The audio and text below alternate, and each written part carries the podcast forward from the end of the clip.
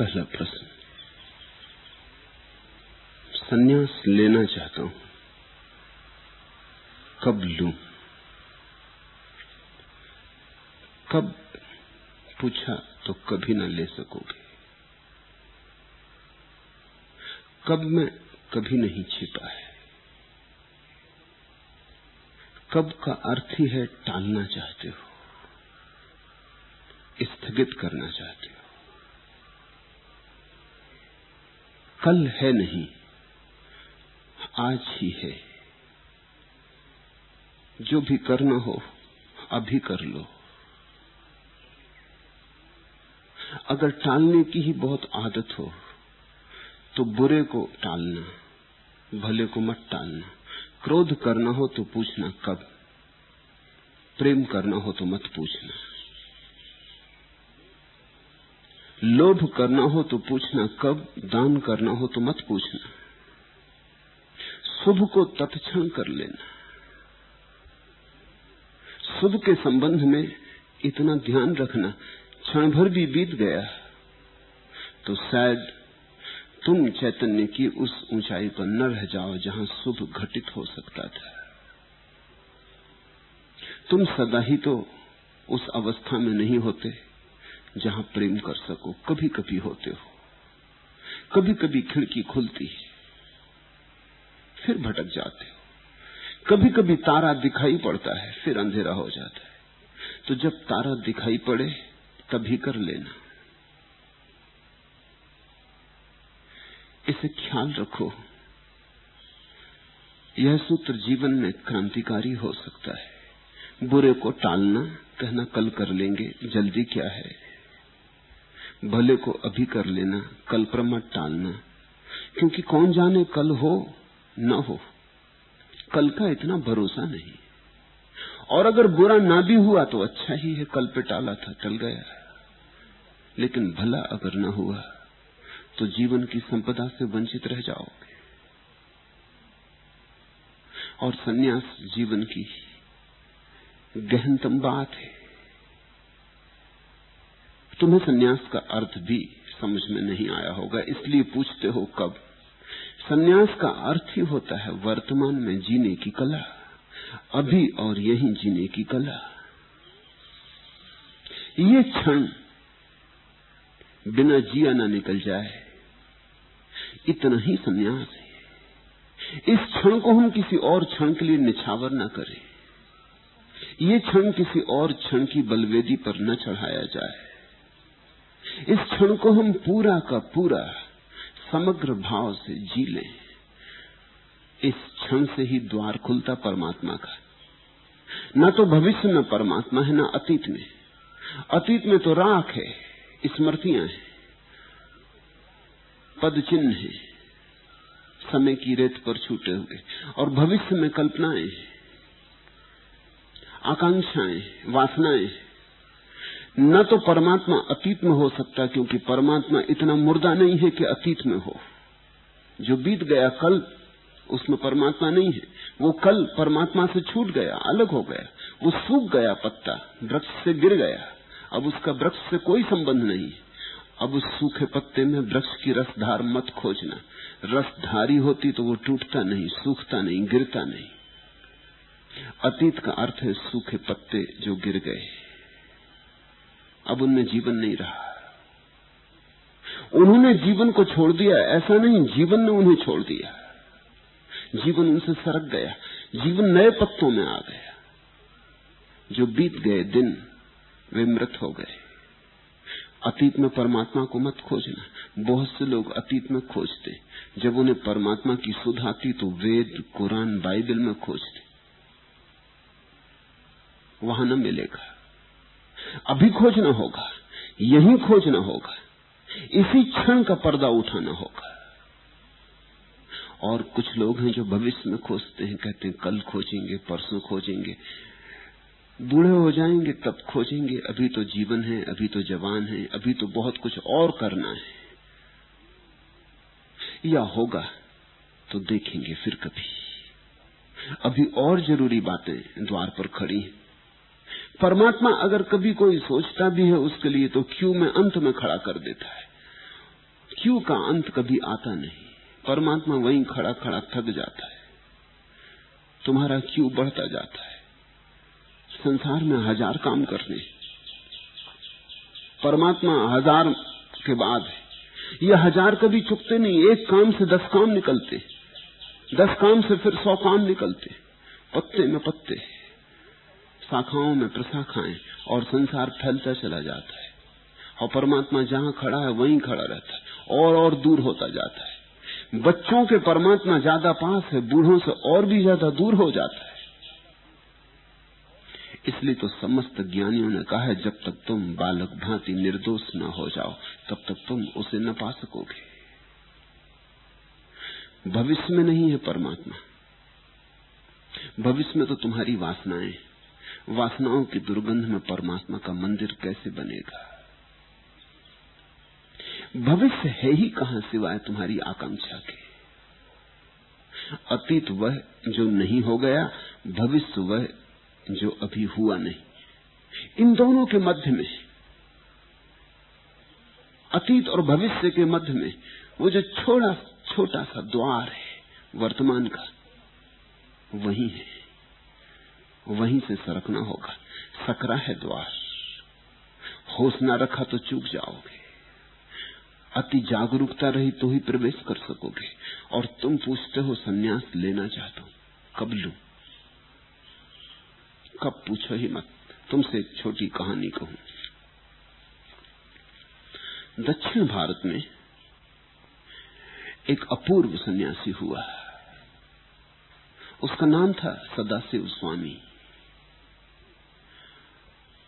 अपने गुरु के घर था, युवा था, तब संन्यास्त न हुआ था, तब तो गुरु के पास ज्ञान सीखने गया था। अक्सर ऐसा होता है, जाते हो ज्ञान सीखने, संन्यास सीख के लौट आते हो। गुरु का अर्थ ही यही कि तुम गए किसी कारण से और गुरु ने कुछ और तुम्हें पकड़ा दिया। लोग जाते हैं प्रश्न हल करने और गुरु उन्हें ही हल कर देता है। लोग जाते हैं कि थोड़ी जानकारी बढ़ा के लौट आएँगे, थोड़े और पंडित होकर लौट आएँगे। और गुरु की कीमिया से गुजरते वक्त वे वही नहीं रह जाते जो आए थे। कुछ नए होकर लौट जाते। सन्यास का इतना ही अर्थ पुनर्जन्म, नया जन्म, मर गया पुराना। और तुम अचानक नए हो गए। पुराने से श्रृंखला टूट गई। न तुम्हारा पुराना नाम रहा, न तुम्हारा पुराना घर रहा, न पुराना तुम्हारा ठिकाना रहा, पता रहा। तुमने फिर आबासा से ज़िंदगी शुरू की। तुम्हें एक बात समझ में आ गई कि अब तक जिस ढंग और शैली से जिए, उससे कहीं पहुँचे नहीं। अब फिर से शुरू करें। तुमने नया मकान बनाना शुरू किया। सन्यास पुराने मकान में लीपापोती नहीं है। सन्यास पुराने मकान का जीर्णोद्धार नहीं है। सन्यास तो नए मकान की बुनियाद है, और बुनियाद से ही शुरू करना होता है। और ध्यान रखना, पुराने मकान को तुम लाख लीपापोती करो, टेके लगाओ, सहारे लगाओ, पुराना मकान पुराना ही रहता है। पलस्तर बदल दिए, फर्नीचर बदल दिया, सब टीम टाम ऊपर की होगी। मकान पुराना है और पुराना ही रहेगा। नया मकान बनाना हो तो नया ही बनाना होता है। तो गया था सदाशिव, तब वो स्वामी नहीं था। युवा था, ज्ञान की तलाश में था, जिज्ञासु था, दार्शनिक होने की धुन थी उसे। तो गुरु के पास रहा, खूब सीखा, असली बात न सीखी, सब व्यर्थ सीख लिया। गुरु जो कहता था उसके शब्द सीख लिए। गुरु को जो जो मालूम था, वो सब उसने कंठस्थ कर लिया। वो गुरु को धोखा दे रहा था, खुद भी धोखा खा रहा था। क्योंकि गुरु जो कहता है, उस पर गुरु समाप्त नहीं है। गुरु जो कहता है, उसे सुनना, लेकिन गुरु जो है, वह बनने की कोशिश करना। गुरु की कही बात को ही बस सब कुछ मत मान लेना। वो तो कूड़ा करकट है। वो तो उच्छिष्ट है। जहाँ से आती हैं वे बातें, जिस अंतरतम से आती, उस अंतरतम को पहचानना तो तुम्हारे जीवन में क्रांति होगी। तो वो बड़ा पंडित हो गया, सदाशिव का नाम फैलने लगा। लोग उससे शास्त्रार्थ करने आने लगे। एक दिन एक बहुत बड़ा, प्रसिद्ध पंडित आया, जिसकी जगत में ख्याति थी। और सदाशिव ने उससे ऐसा विवाद किया कि उस पंडित के छक्के छोड़ा दिए। गुरु बैठा, सुन रहा है, देख रहा है। एक एक तर्क उस पंडित का सदाशिव ने खंडित कर दिया।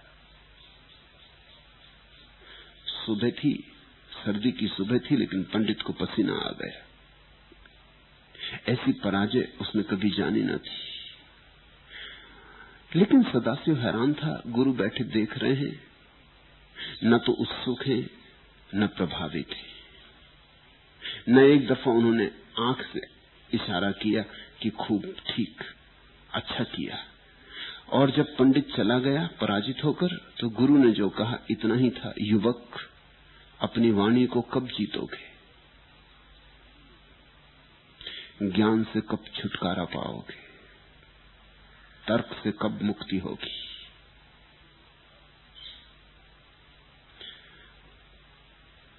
सदाशिव ने सुना। बड़ी बहुमूल्य घड़ी रही होगी। वो तो कुछ और आशा लिए बैठा था। वो तो सोचता था, गुरु पीठ ठोकेंगे। कहेंगे कि बेटा, अब तू योग्य हो गया। ठीक मेरे पद का अधिकारी हो गया। लेकिन गुरु ने कहा, कब तू अपनी वाणी को जीतेगा? कब ज्ञान से तेरा छुटकारा होगा? कब तर्क जाल के बाहर आएगा? सदाशिव, कब? कुछ सोचा था, कुछ हो गया।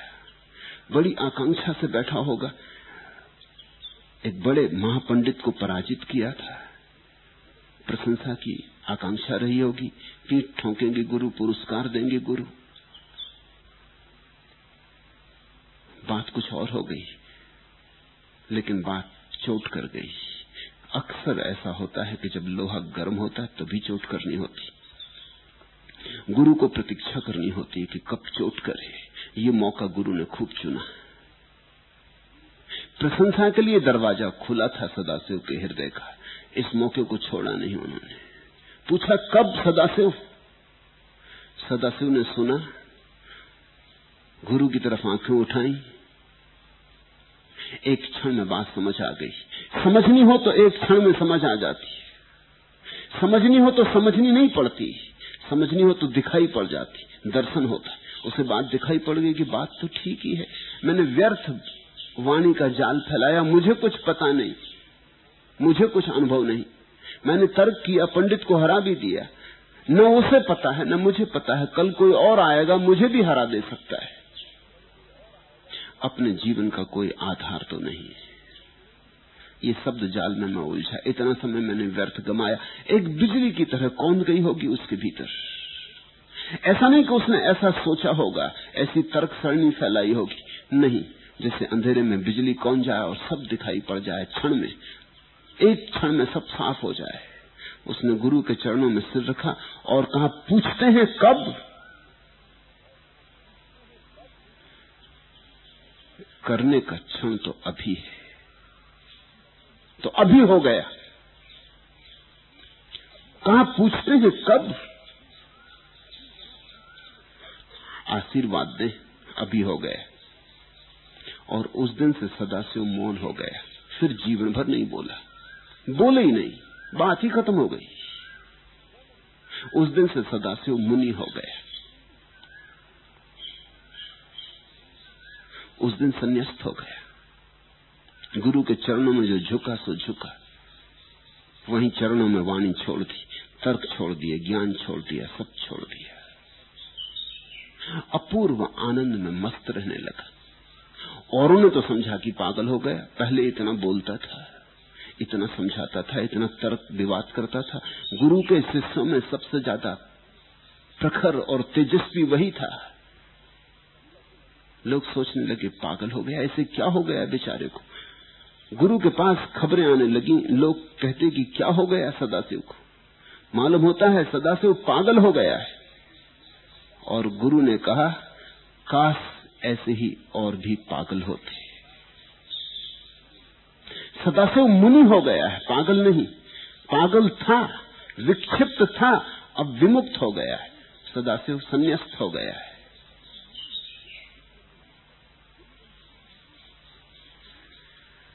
तुम पूछते हो सन्यास कब ले?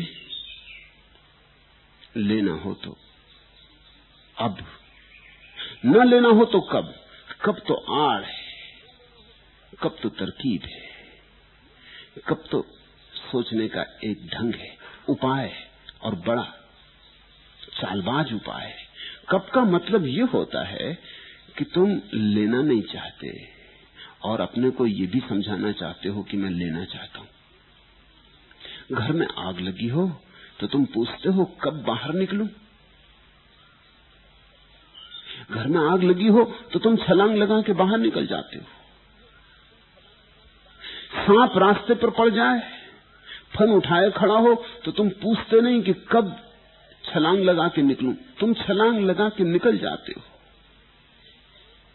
अगर तुम्हें जीवन के सत्य दिखाई पड़ जाएँ तो तुम कब तो पूछोगे ही नहीं। क्या है तुम्हारे जीवन में जिसके लिए तुम कल के लिए रुको? क्या है जो अटकाता है? ऐसा मूल्यवान कुछ भी तो नहीं। भ्रांति और भ्रांति के अतिरिक्त तुम्हारे हाथों में क्या है? मुट्ठी खाली है, तुम खाली हो।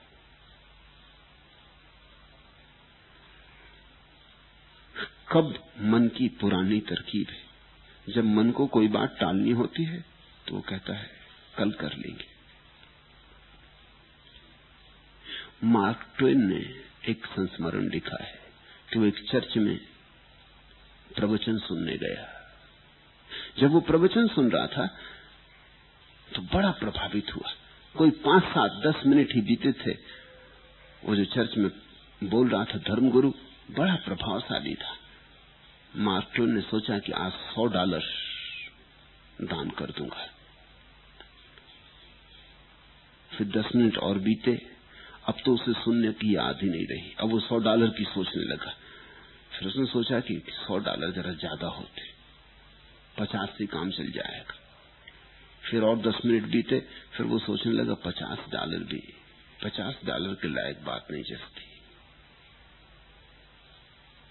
पच्चीस से चल जाएगा। ऐसे सरकता रहा सरकता रहा। फिर तो एक डॉलर पे आ गया। जब आखिर प्रवचन होने के करीब था तो एक डॉलर पर आ गया। फिर उसने अपने संस्मरण में लिखा है कि तब मुझे ख्याल आया और तब मैं एकदम निकल भागा चर्च से, क्योंकि मुझे डर लगा कि जब चंदा मांगने वाला व्यक्ति थाली लेके घूमेगा तो अब मेरी हालत ऐसी हो गई थी कि मैं थाली में से कुछ लेके अपनी जेब में न रख लू। सौ देने चला था। इस डर से जल्दी से चर्च के बाहर निकल आया कि कहीं थाली में से कुछ उठा के अपनी जेब में न रख लू। तुम सोचते हो कल सन्यास लोगे? कल तक तुम्हारी संसार की आदतें और मज़बूत हो जाएँगी। कल तक तुम और अपने बंधनों को पानी से सींच दोगे। 24 घंटे और बीत जाएँगे। 24 घंटे तुम और पागल रह चुके होगे। 24 घंटे तुमने और जाल फैला लिए होंगे, और वासनाएँ, और आकांक्षाएँ, और उपद्रव बना लिए होंगे। अभी नहीं छूट सकते तो कल कैसे छूटोगे? परसों तो और मुश्किल हो जाएगा, बात रोज रोज मुश्किल होती जाएगी। ऐसे ही बहुत देर हो चुकी है। इसलिए मैं तुमसे सिर्फ़ इतना ही कहूँगा, जो भी करना हो, उसे क्षण में कर लेना।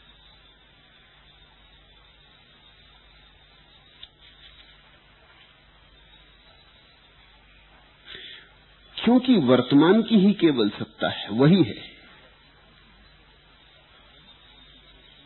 यह शाश्वत अब, यह इटरनल नाव बस यही काल का स्वभाव है। मैंने सुनी है एक अद्भुत कहानी।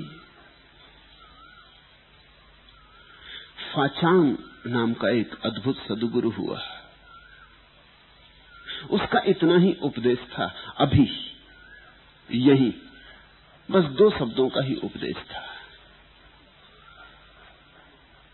सम्राट ने उसे बुलाया था जापान के प्रवचन करने।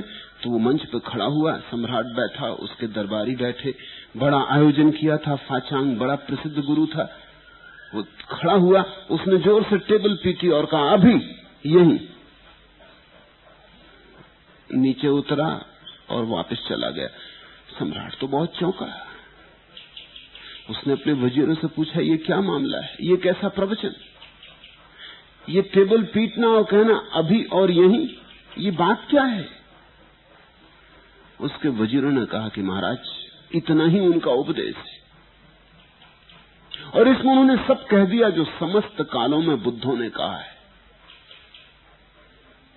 शुभ करना हो तो अभी और यही। फिर फाचांग मरता था। उसके मरने के समय की घटना है। बिस्तर पर मरणासन पड़ा है। अंतिम घड़ियाँ शिष्य इकट्ठे हुए। शिष्यों ने सोचा कि ज़िंदगी भर ये अभी और यही कहता रहा, अब तो मौत आ गई। पूछ ले शायद कुछ और कह दे? तो किसी ने पूछा, वर्तमान में जागरूक होने के सिद्धांत को आप हमें एक बार और समझा दें। फाचांग ने आँख खोली, उसी समय झोपड़ी के छप्पर पर एक गिलहरी दौड़ी और उसने चींची, किटकिट की। फाचांग बोला, यही यही, इसके अतिरिक्त और कुछ भी नहीं। It is just this and nothing else मुस्कुराया, आँखें बंद कर ली और मर गया। गिलहरी की चीची किटकिट। और उसने कहा, यही, ये कोयल को सुनते? कोयल इसी क्षण में कुहू कुहू कर रही है। एक क्षण पहले इसकी योजना नहीं बनाई थी उसने। और एक क्षण बाद इसकी याद भी नहीं रखी थी। ऐसा नहीं है कि उसके पास कोई ब्लू प्रिंट तैयार है कि कब करना कि आठ बज के पच्चीस मिनट पर कुहू कुहू करना और जब एक दफ़ा कर ली कुहू कुहू तो फिर पीछे लौट के भी नहीं देखती कि कुहू कुहू की। जो हो गया हो गया। ऐसे निसर्ग में जीने का नाम ही सन्यास है। सन्यास कोई चीज़ थोड़ी है जो तुम ले लोगे।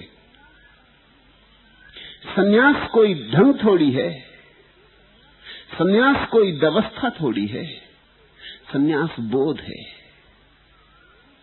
जीवन को पल पल जीने की जो चेतना है, जो जागरूकता है, वही सन्यास है।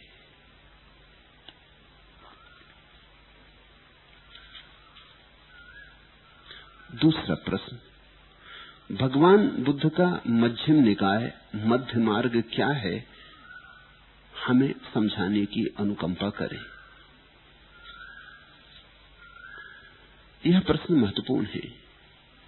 बुद्ध की देशना को समझने के लिए अति आधारभूत है। बुद्ध का उपदेश इस एक छोटे से शब्द में समाहित, मध्यम निकाय। मध्यम निकाय का अर्थ होता है मध्य मार्ग द मिडिल वे बीच का रास्ता। शब्द तो सीधे साधे हैं, पर इनकी निष्पत्ति बहुत गहरी है। इनमें बहुत कुछ समाहित है। यही वह क्रांति है जो बुद्ध जगत में लाए, मध्य मार्ग। समझने की कोशिश करो। मनुष्य का मन अतियों में डोलता है। मन अतियों के साथ बड़ा कुशल है। तुम धन के पीछे पागल हो, पद के पीछे पागल हो, बस तुम्हारे भीतर एक ही धुन चलती है, दिल्ली चलो। अगर तुम पद के पीछे या धन के पीछे पागल हो तो किसी न किसी दिन ऐसा होगा थक जाओगे धन की दौड़ से। पद की दौड़ से, तब तुम इसके विपरीत चलने लगोगे। तुम कहोगे, धन को छूना पाप है। जहाँ धन होगा, वहाँ से भागने लगोगे। पहले धन के लिए भागते थे। अब जहाँ धन होगा, वहाँ से भागने लगोगे। पहले पद के दीवाने थे। अब भी दीवानगी वही है, सिर्फ़ दिशा बदल गई। अब जहाँ जहाँ पद होगा, वहाँ से भागोगे। मगर तुम्हारी चित्त की दशा नहीं बदली। एक दिन स्त्री के लिए दीवाने थे, अब स्त्री से डर के भाग रहे हो, हिमालय जा रहे हो। जहाँ स्त्री ना हो, वहाँ चले जाना है। स्त्री से तुम अब भी बंधे हो, पहले भी बंधे थे। पहले स्त्री की तरफ़ रुख था, अब स्त्री की तरफ़ पीठ है, लेकिन इससे क्या फ़र्क पड़ता है? स्त्री से तुम मुक्त नहीं हो। विपरीत हो गए, लेकिन मुक्त न हुए।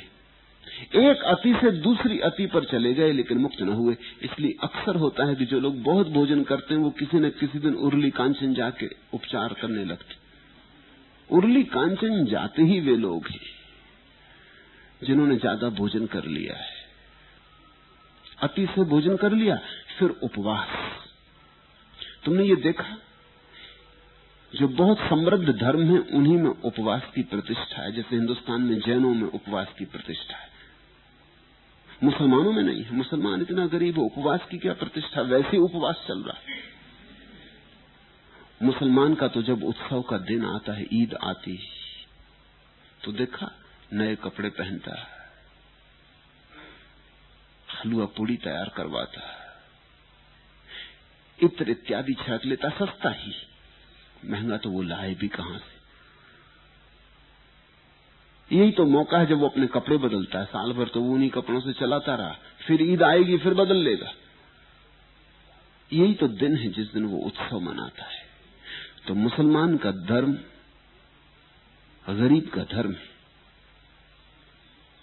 स्वभावता उपवास की प्रतिष्ठा नहीं है, उत्सव की प्रतिष्ठा है।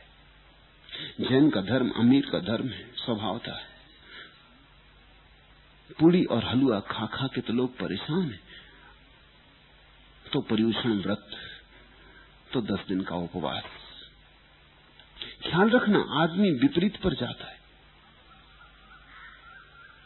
जब भारत बहुत अमीर था, तब इस देश में बड़े से बड़े त्यागी हुए। क्योंकि अति। जब देश गरीब हो गया तो त्याग की कहानियाँ रह गई। त्याग का कोई अर्थ ना रहा। त्याग के लिए अमीरी चाहिए। देखते हैं अमेरिका में घट रहा है। अमीर घरों के लड़के हैं, हिप्पी हो गए जिन्हें सब उपलब्ध था, वो सब छोड़ छाड़ के काबिल और काठमांडू में भटक रहे जिनके पास सब सुविधाएँ थी, उनको छोड़कर जंगल जंगल गाँव गाँव क्या हो गया इन्हें? एक अतिथि दूसरी अति पर चले आए। भोग की अति आदमी को त्याग की अति पर ले जाती। और बुद्ध कहते हैं, मध्य में मार्ग है, अति पर मत जाना। नहीं तो तुम घड़ी के पेंडुलम की तरह एक कोने से दूसरे कोने पर भटकते रहोगे। मध्य में मार्ग है। तुमने देखा, जब घड़ी का पेंडुलम बाएँ से दाएँ तरफ़ जाता है तो वो दाएँ तरफ़ जा रहा है, लेकिन बाएँ तरफ़ फिर जाने की ऊर्जा इकट्ठी कर रहा है, मोमेंटम इकट्ठा कर रहा है। वो तुम्हें दिखाई नहीं पड़ता ऊपर से। पेंडुलम तो जा रहा दाई तरफ़ तो तुम सोचते दाई तरफ़ जा रहा लेकिन दाई तरफ़ जाते समय बाई तरफ़ जाने की ऊर्जा इकट्ठी कर रहा फिर बाई तरफ़ जाएगा। जब बाई तरफ़ जाएगा, तब दाई तरफ़ जाने की ऊर्जा इकट्ठी करेगा। मन बड़ा अद्भुत है, बड़ा विरोधाभासी है। घड़ी इस इससे चलती रहती, रुकती नहीं। बाएँ से दाएँ पेंडुलम घूमता रहता, घड़ी चलती रहती। मन चलता रहता है विपरीत के बीच डोलकर। बुद्ध कहते हैं, पेंडुलम को बीच में रोक दो, न बाएँ न दाएँ, फिर घड़ी रुक जाएगी। बीच में रोका कि मन गया। न भोग, न त्याग, मध्यम है। न तो भोगी बनो, न त्यागी बनो। न संसार, न मोक्ष। न धन के दीवाने रहो और न धन को छोड़ने के दीवानी दीवानगी को पकड़ लो। दोनों के बीच रुक जाओ। धन से कुछ लेना देना नहीं, पद से कुछ लेना देना नहीं। साक्षी भात को जगाओ, जागरूक बन के देखो जो हो रहा है। तुम बीच में रहो। इस बीच में रहने की कला का नाम मंजिम निकाय है। और जो व्यक्ति बीच में रह जाता है, मुक्त हो जाता अब तुम देखना, तुम अपने जीवन में परख करना, अवलोकन करना। रोज ये होता है, एक अति से दूसरी अति। ज़्यादा भोजन कर लिया, उपवास की सोचने लगते। फिर उपवास किया और उपवास में फिर भोजन की ही सोचते हो, क्या सोचोगे और? पेंडलम बाएँ गया, दाएँ की सोचने लगा, दाएँ गया, बाएँ की सोचने लगा। उपवास से फिर भोजन में रस आ जाता है। तो उपवास और भोजन विपरीत दिखाई पड़ते हैं, लेकिन एक दूसरे के साथ सहयोग है, षडयंत्र साझीदार है, पार्टनर है, एक ही दुकान चलाते स्त्री को भोगने में रस है, फिर स्त्री को भोगते भोगते या पुरुष को भोगते भोगते विरस पैदा हो जाता है। जिस चीज़ को भी भोगोगे उसमें विरस हो जाता है, क्योंकि भोग से कुछ मिलता तो नहीं तो विषाद पैदा होता है। वैराग्य की बातें उठने लगती, छोड़ दो सब, छोड़ के भागो। बैठोगे जंगल में, आँख बंद करोगे और स्त्री खड़ी है, पुरुष खड़ा है। जिसको छोड़ा है, वही फिर आकर्षित करने लगा फिर नए नए लुहावने, सपने पैदा होने लगे ये बड़े मज़े की बात है। जंगल में जो बैठा है, वो स्त्री के बाबत सोच रहा है और स्त्री के पास जो बैठा है, वो जंगल की सोच रहा है। मैं बंबई के कुछ मित्रों को लेकर कश्मीर गया था। जिस नाव में हम ठहरे थे, उस नाव का जो माझी था, वो रोज मुझसे कहता, बाबा, बंबई दिखला दो। ये तू क्या करेगा? ये बंबई के सब लोग मेरे साथ आए हुए वो कहता, क्या रखा यहाँ? वो मुझसे कहता, रखा क्या यहाँ? मैं तो कभी सोचता हूँ कि लोग किस लिए आते हैं। रखा क्या यहाँ? बस आप तो इतना करो कि बंबई दिखला दो। चलते चलते भी, आखिरी विदा देते भी वो मुझसे कह गया कि बाबा, बस ऐसा आशीर्वाद दो, एक दफ़ा बंबई देख लो। जो कश्मीर में बैठा वो बंबई देखना चाहता है। जो बंबई में बैठा वो कश्मीर जा रहा है। जो जहाँ है, वहाँ से विपरीत जाने की आकांक्षा से भरा हुआ है। ये मन की प्रक्रिया है। धनी सोचता है गरीब बड़े मज़े में। शहर में जो रहता वो सोचता है गाँव के लोग बड़े आनंद में। अक्सर तुम जो कविताएँ देखते हो, जो शहर में रहने वाले कवि लिखते हैं, गाँव के संबंध में कि गाँव में स्वर्ग है। वो लिखते, रहते शहर में। स्वर्ग है तो तुम्हें कौन रोक रहा है? गाँव का कवि नहीं लिखता कि स्वर्ग है वहाँ। वो तो लिखता नरक है। वो तो कह रहा है, किस तरह मेरे गाँव में बिजली आ जाए, सिनेमा घर खुले, किस तरह बस चले, ट्रेन निकले, किस तरह हवाई जहाज़ उड़े, किस तरह यूनिवर्सिटी खुल जाए। वो तो कोशिश में लगा है कि किस तरह ये गाँव शहर हो जाए। शहर में जो बैठा है, बंद कबूतर के पिंजरे में, किसी मकान के पच्चीसवीं मंजिल पर कैद है, वहाँ बैठा बैठा सोच रहा गाँव में कैसा स्वर्ग है, खुले खेत, हरियाली, स्वच्छ हवा ताज़ा सूरज। उसको याद नहीं आता कि और भी चीज़ें हैं गाँव में। बरसात की कीचड़ और गोबर से भरे रास्ते और गंदगी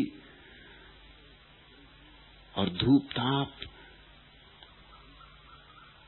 और गाँव के हज़ारों उपद्रव और बीमारियाँ और गरीबी और मच्छर, वो सब।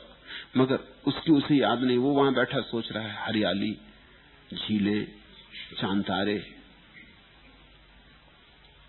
गाँव में जो बैठा है, वो सोच रहा है, शहर के मज़े। कैसे मज़े? बैठा अपने छप्पर के नीचे, जिसमें पानी चू रहा है तो सोचता कैसे मज़े? शहर के भवनों में लोग मज़ा कर रहे हैं। गर्मी है, पसीने से चू रहा है तो सोचता कैसे मज़े? शहरों में बिजली है और पंखे चल रहे हैं।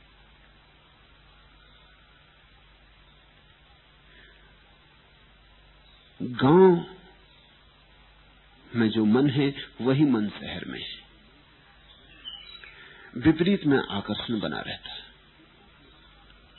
क्योंकि जिसे हमने नहीं जिया, हम सोचते हैं, शायद उसे जीने में मज़ा हो। मैं वर्षों तक बहुत तरह के सन्यासियों, मुनियों, साधुओं के संपर्क में आता रहा मैं चकित हुआ जान के कि उन सब के मन में एक विषाद है कि पता नहीं, सांसारिक लोग मज़ा न कर रहे हूँ, सच में मज़ा न कर रहे हूँ। उनके भीतर एक भय है कि हम तो छोड़ बैठे। यहाँ तो कुछ मिला भी नहीं उनको छोड़ के। मिल जाता तो बात खत्म हो जाती, मिला नहीं यहाँ कुछ। जो था वो छोड़ बैठे। पता नहीं वहाँ लोगों को मिल ही रहा हो।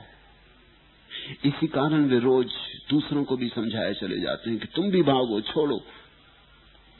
ये जो भागना और छोड़ने की उनकी शिक्षा है, ये बहुत गहरे में ईर्षा से उठ रही है। इसका जन्म जलन में तुमने सुनी ना उस आदमी की कहानी? जिसकी किसी कारण नाक कट गई थी। किसी की पत्नी के प्रेम में पड़ गया और पति गुस्से में आ गया और उसने जाकर उसकी नाक काट दी। अब बड़ी मुसीबत खड़ी हुई। मगर वो आदमी होशियार था। तार्किक था।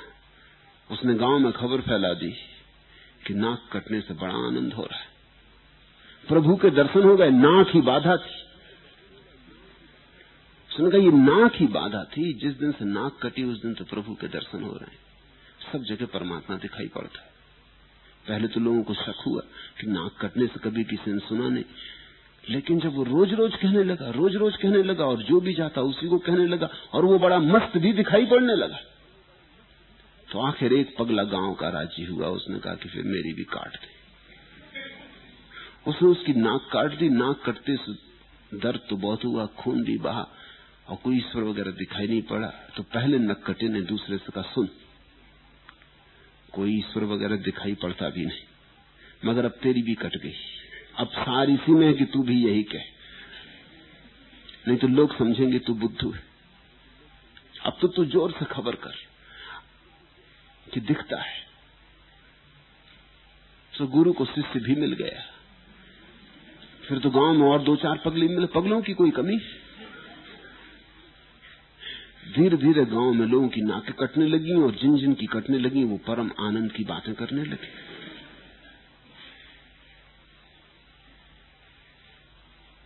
बात यहाँ तक पहुँची कि सम्राट तक पहुँच गई। सम्राट भी उत्सुक हो गया कि इतने लोगों को परमात्मा के दर्शन हो रहे हैं और हम सम्राट होकर खाली, आखिर उसने अपने वजीरों से कहा चलना पड़ेगा। अरे नाक ही जाती, जाने दो नाक का करना क्या है? वज़ीर ने कहा कि प्रभु जरा मुझे खोजबीन कर लेने तो मुझे इसमें शक मालूम पड़ता है। पर उसने कहा, शक एक आदमी पर कर सकते हो, पचासों आदमियों की कट गई। और जिसकी कटती है, बाहर निकलते से नाचता हुआ निकलता है। सम्राट अपने वज़ीर को लेकर पहुँचा, फिर भी वज़ीर ने कहा, आप जरा रुके। उसने एक नाक कटे आदमी को पकड़वा के उसको अच्छी मार दिलवाई। और उसने कहा, तू सच सच बता दे कि बात क्या है? जब उसको मार काफ़ी पड़ी तो उसने कहा सच बात यह है कि हमारी तो कटी गई। अब जुड़ने से रही। उन दिनों कोई प्लास्टिक सर्जरी होती भी नहीं थी। अब सार इसी में है कि जो गुरु कहता है, वही हम भी कहें।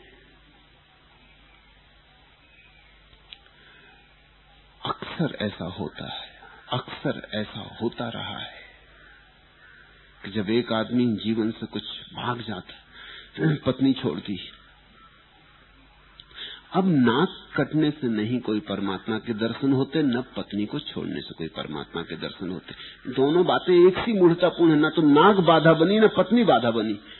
और शायद नाक तो बाधा बन भी जाए, क्योंकि बिल्कुल आँख के पास पत्नी तो बहुत दूर है। कोई धन को छोड़ के भाग गया है, वो सोचता धन बाधा थी। इसके कारण प्रभु मिलन नहीं हो रहा था। धन के कारण। धन ठीकरे हैं चांदी सोना तुम्हारे लिए मूल्यवान है, परमात्मा के लिए तो मूल्यवान नहीं। ये तो आदमी की भाषा है। पशु पक्षियों तक को इसका फ़िक्र नहीं है। तुम रख दो, कोहनूर हीरा, भैंस के सामने, वो बिल्कुल फ़िक्र न करेगी। तुम गधे के गले में लटका दो, वो अकड़ के ना चलेगा। उसके लिए आदमी जैसा मूर्ख कोई चाहिए। तो परमात्मा को तो कुछ पता ही नहीं है कि तुम्हारा धन क्या है। बाधा कैसे पड़ेगी? लेकिन जिसने छोड़ दिया, उसको एक बेचैनी पकड़ती उसने तो छोड़ दिया, उसकी तो नाक कट गई। अब तो इसी में सार है कि औरों की भी कट जाए। इसलिए बड़ी मूर्तापूर्ण बातें भी सदियों तक चलती रहती।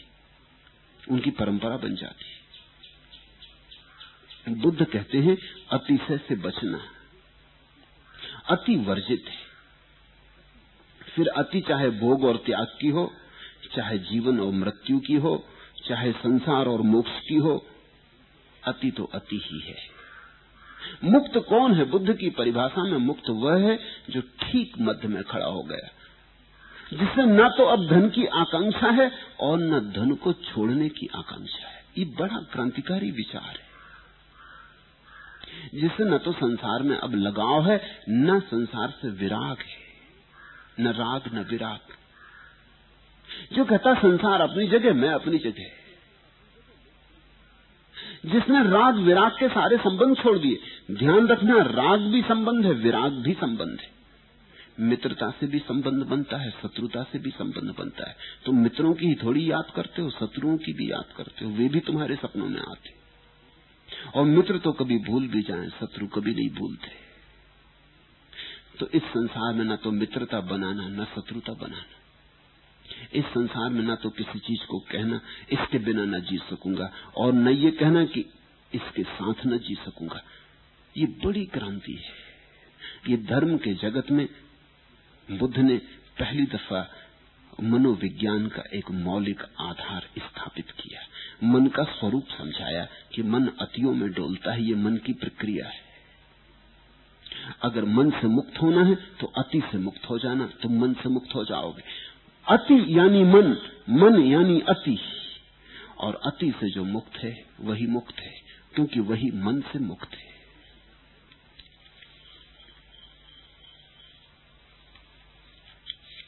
तीसरा प्रश्न, संसार से मुक्ति कैसे हो? संसार के बंधन बहुत मज़बूत है। संसार में बंधन है ही नहीं। संसार क्या बांधेगा? संसार कैसे बांधेगा? जड़ कैसे बाँध सकता है? ये तो ऐसा ही है कि तुम्हें खंबे को पकड़ के खड़े हो जाओ और ज़ोर से खंबे को पकड़े रहो और चिल्लाओ कि खंबे ने मुझे पकड़ लिया है। खंबा तुम्हें कैसे पकड़ेगा? तुम्हें पकड़े रहना हो तो मुझे कोई ऐतराज भी नहीं। तुम पकड़े रहो, मगर झूठ तो ना बोलो। तुम मज़े से पकड़े रहो, तुम्हारी मौज, तुम्हारी ज़िंदगी अगर तुम्हें खंबे पकड़ने में मज़ा आ रहा है। तुम खंबे पकड़ के मज़ा लो। किसी को इसमें ऐतराज होना भी नहीं चाहिए। लेकिन तुम ये तो मत कहो कि खंबे ने मुझे पकड़ लिया है। ये तो तुम बड़ी तरकीब की बात कर रहे हो। ये तो ऐसा हुआ कि अब तुम ये कह रहे हो कि मैं करूँ भी क्या? मेरे छोड़े तो छूटने वाला नहीं, खंबे ने मुझे पकड़ा है। संसार तुम्हें पकड़े हुए नहीं तुम जब जाओगे तो संसार नहीं रोएगा। तुम जब जाओगे, तुम्हारी अर्थी निकलेगी तो तुम्हारे मकान से आँसू न गिरेंगे। मकान को पता ही ना चलेगा कि कब आप आए और कब आप गए। मैंने सुना है एक हाथी अपनी मस्त चाल से पुल पर से गुजरता था और एक मक्खी उसके ऊपर बैठी थी। जब पुल हिलने लगा हाथी के वज़न में तो मक्खी ने कहा, बेटा, हमारा वज़न काफ़ी ज़्यादा मालूम पड़ता है। हमारा? हाथी थोड़ा चौंका कि कौन बोल रहा है? उसने कहा, कौन है तू? उसने कहा तुझे पता नहीं। मैं तेरे ऊपर बैठी हूँ। मैं तेरी सवारी कर रही हाथी ने कहा जब तक तू बोली ना थी, मुझे पता ही ना था कि तू बैठी भी है। अभी भी मैं देख नहीं पा रहा कि तू कहाँ है और तू कौन है। तुम जब जाओगे तो तुम्हारी तिजोड़ी रोएगी तुम्हारे लिए। तुम्हारे हाथ से रुपया गिरेगा तो तुम सोचते हो रुपया तड़फेगा कि वे प्यारे हाथ छूट गए। नहीं, रुपये को पता भी नहीं है कि आप उसे पकड़े थे।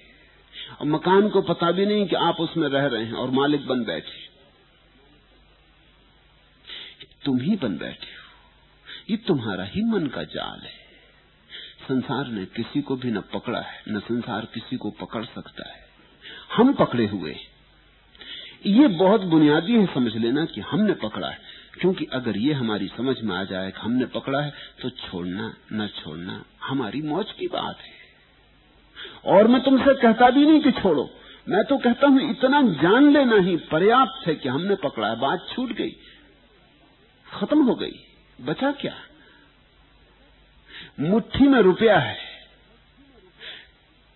तुम्हें समझ में आ गया कि मैंने पकड़ा है। अब मुट्ठी में रुपया रहे भी तो भी मुट्ठी में नहीं। तुमने जान लिया कि पकड़ मेरी है। रुपए को क्या लेना देना? रुपए की तरफ़ से कोई संबंध मुझसे नहीं है। रुपया तो असंग है। मैं नहीं था, तब भी था, मैं चला जाऊँगा, तब भी रहेगा, यहीं पड़ा रहेगा।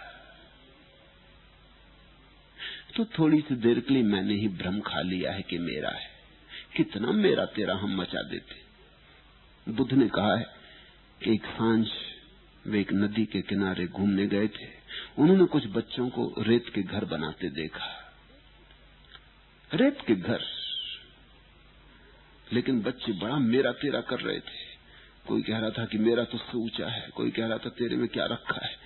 सब रेत के घरगुले बनाए हुए थे। और कभी किसी बच्चे के धक्के से किसी का रेत का घर गिर जाए, अब रेत के ही घर है। कोई गिरने में देर लगती नहीं। कभी तो बिना धक्के के भी गिर जाते किसी के धक्के से किसी का रेत का घर गिर गया तो वो बच्चा उसकी छाती पे चढ़ बैठा। उसने कहा कि देखते नहीं, होश से नहीं चलते। मेरा घर मिटा दिया, मेरी मेहनत बर्बाद कर दी। मारपीट भी हो गई, बुद्ध खड़े देखते किनारे पर। कि ये भी खूब मज़ा है, रेत के घर हैं। गिर ही जाएँगे। रेत के घर हैं, उन पे भी दावेदार खड़े हो गए कि मेरा है, तेरा है। लकीरें खींचनी है उनने अपने घरों के चारों तरफ़ की इसकी सीमा के भीतर मत घुसना। सावधान, इसके भीतर कोई आया तो ठीक नहीं होगा, और कोई भीतर आ गया तो झगड़े भी हो गए। फिर एक नौकरानी आई, और उसने ज़ोर से आवाज़ दी बच्चों को कि बच्चों, अब घर चलो। साँझ हो गई, सूरज ढलने लगा, तुम्हारी माताएँ तुम्हारी याद कर रही। वो सब बच्चे उछले कूदे, उन्होंने अपने ही बनाए हुए घरों पर कूद कूद के सब मिटा दिए। रेत पड़ी रह गई, बच्चे नाचते कूदते वापस चले गए। बुद्ध ने दूसरे दिन अपने भिक्षुओं से कहा, भिक्षुओं, इस घटना में बड़ा संदेश है। मान लिया था जब तक तो अपने घर से कोई दूसरा भी गिराता था तो झगड़ा खड़ा होता था। जब बच्चों ने जान लिया कि अब घर जाने का वक्त आ गया, साँझ हो गई। अपने ही घरों पर कूद फांद के मिटा के उनको नाचते कूदते सब घर चले गए। सब झगड़े झांसे बंद हो गए, बात ही भूल गए। जिनसे लड़े थे उन्हीं के हाथ में हाथ डाले हुए, गले में हाथ डाले हुए घर की तरफ़ लौट गए। ऐसी ही ज़िंदगी है भिक्षु बुद्ध ने कहा। ऐसा ही संसार है। जिसे साफ़ दिखाई पड़ने लगा कि यहाँ मरना है। यहाँ संध्या होने के ही करीब है, कभी भी हो सकती है। उसको कैसा रस रह जाएगा, कैसा बंधन रह जाएगा? तुम पूछते हो, संसार से मुक्ति कैसे हो? संसार से तुम मुक्त ही हो। सिर्फ़ तुम्हारी मान्यता है। एक सपना है जो तुमने मान रखा है कि मेरा है। फिर सपनों को मज़बूत करने के लिए हम बड़ी व्यवस्थाएँ जुटाते एक स्त्री के साथ विवाह कर लेते एक सपना है। फिर पंडित आता बैंड बाजी बजते, बारात उठती, मंत्र पढ़े जाते, आग जलती, सात चक्कर लगाए जाते। ये व्यवस्था है जिससे हम सपने को सच बनाने की कोशिश कर रहे हैं। फिर सात चक्कर लग गए, घेरे हो गए। फिर सबने उत्साह मनाया, बड़े धन्यवाद दिए, बड़ी बधाइयाँ दी। ये सब व्यवस्था है। जिससे हम चेष्टा कर रहे हैं कि जो सपना है वो सपना न मालूम पड़े, वो यथार्थ हो जाए। इतने लोगों का बल मिल जाए उसको तो यथार्थ हो जाए। सामूहिक सम्मोहन के आधार पर यथार्थ हो जाए। तो घोड़े पे बिठाते, दूल्हा को गाँव में फेरी निकालते। वो सब इस बात के उपाय हैं कि उसको ये भरोसा आ जाए कि ये बात कुछ ऐसी ही नहीं कोई छोटी मोटी बात नहीं। एक मित्र मेरे हैं, पत्नी से परेशान है, कई साल से परेशान है। तो मैंने उनसे कहा, जब इतने परेशान हो और वो भी परेशान है और दोनों को कोई शांति नहीं तो अलग क्यों नहीं हो जाते? वो बोले, कैसे अलग हो जाए? साथ फेरे पड़े। तो मैंने कहा, तुम ले आओ पत्नी को, मैं उल्टे फेरे डलवा देता हूँ। और क्या इससे ज़्यादा? घोड़े पे बैठना, उल्टे घोड़े पे बैठा के घुमा देंगे, और क्या? बैंड बाजा चाहिए बैंड बाजा बजवा देंगे। भीड़ भाड़ चाहिए, काफ़ी है। तुम चाहते क्या हो? एक सम्मोहन है, उसको तोड़ने के लिए और सम्मोहन चाहते हो तो वो भी किया जा सकता है। मगर इससे क्या फ़र्क पड़ता है? बोध की ज़रूरत है। कौन पत्नी तुम्हारी है? कौन पति तुम्हारा है? कौन बेटा तुम्हारा है? बुद्ध ने अपने पिता से कहा था कि मैं आपसे ज़रूर आया, लेकिन आपका नहीं। आप माध्यम बने। आपसे मैं गुजरा। लेकिन आपकी कोई मालकियत नहीं जैसे कोई रास्ते से गुजरता है तो रास्ते का थोड़ी हो जाता है। तो एक बेटा माँ के गर्भ से गुजरा, ये तो रास्ता हुआ है, इसमें तुम्हारा क्या हो जाएगा? मगर नहीं, रास्ता खड़ा हो जाता है, कहता है कि मेरा है। फिर अड़चन शुरू हो जाती। हम मेरे तेरे के झंझाल खड़े कर लेते। हम मेरे तेरे की सीमाएँ खींच लेते, फिर हम ज़ोर से उनको पकड़ लेते। उनमें हमारा बड़ा स्वार्थ निहित हो जाता, उनमें हमारे प्राण अटक जाते। संसार किसी को बांधे हुए नहीं, तुम पूछते हो संसार से मुक्ति कैसे हो? संसार में है क्या? चाँद चुक गया, रात रह गई बाकी। पतझड़ के अंजुरिया भर छन, केसर महका, माधव से चलकर जो आया सो बहका। हर छाया लहक उठी, हर एक साया लहका, चांदनिया राख हुई तिल तिल सूरज दहका, बात चुक गई, याद रह गई बाकी। है क्या संसार में बात चुक गई, याद रह गई बाकी? एक दिन तुम अचानक पाओगे सब चुक गया। कुछ भी ना बचा, जैसे कोई उपन्यास पढ़ा हो, ऐसी हो जाएगी ये ज़िंदगी। अभी भी देखो ना, तुम पचास साल जी लिए कि चालीस साल जी लिए, पीछे लौट के देखो। वो चालीस साल अब क्या है? जैसे कहीं फ़िल्म के पर्दे पर कोई कहानी चलते देखी हो। और ज़्यादा क्या है? सपना रह गया है, एक भीतर एक याददाश्त रह गई है। और क्या है? जिस दिन तुम मरोगे, उस दिन क्या होगा तुम्हारे हाथ में संसार के नाम पर? कुछ छोटी सी स्मृतियों का एक पोटली। इस संसार में बांधने जैसा कुछ भी नहीं है। लेकिन तुम इसे ज़ोर से पकड़े हुए हो। तो ये मत पूछो कि संसार से मुक्ति कैसे हो। यह पूछो कि मैं अपनी पकड़ कैसे ढीली करूँ। ये प्रश्न अलग अलग है।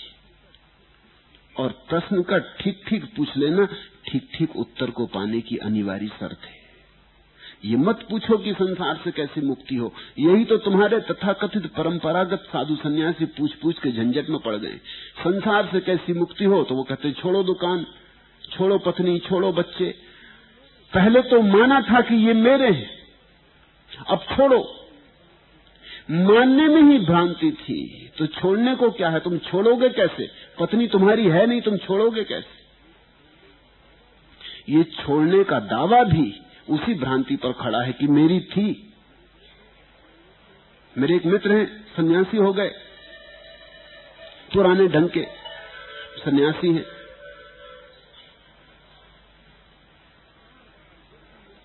बार बार जब भी मिलते वो कहते कि लाखों पे लात मारती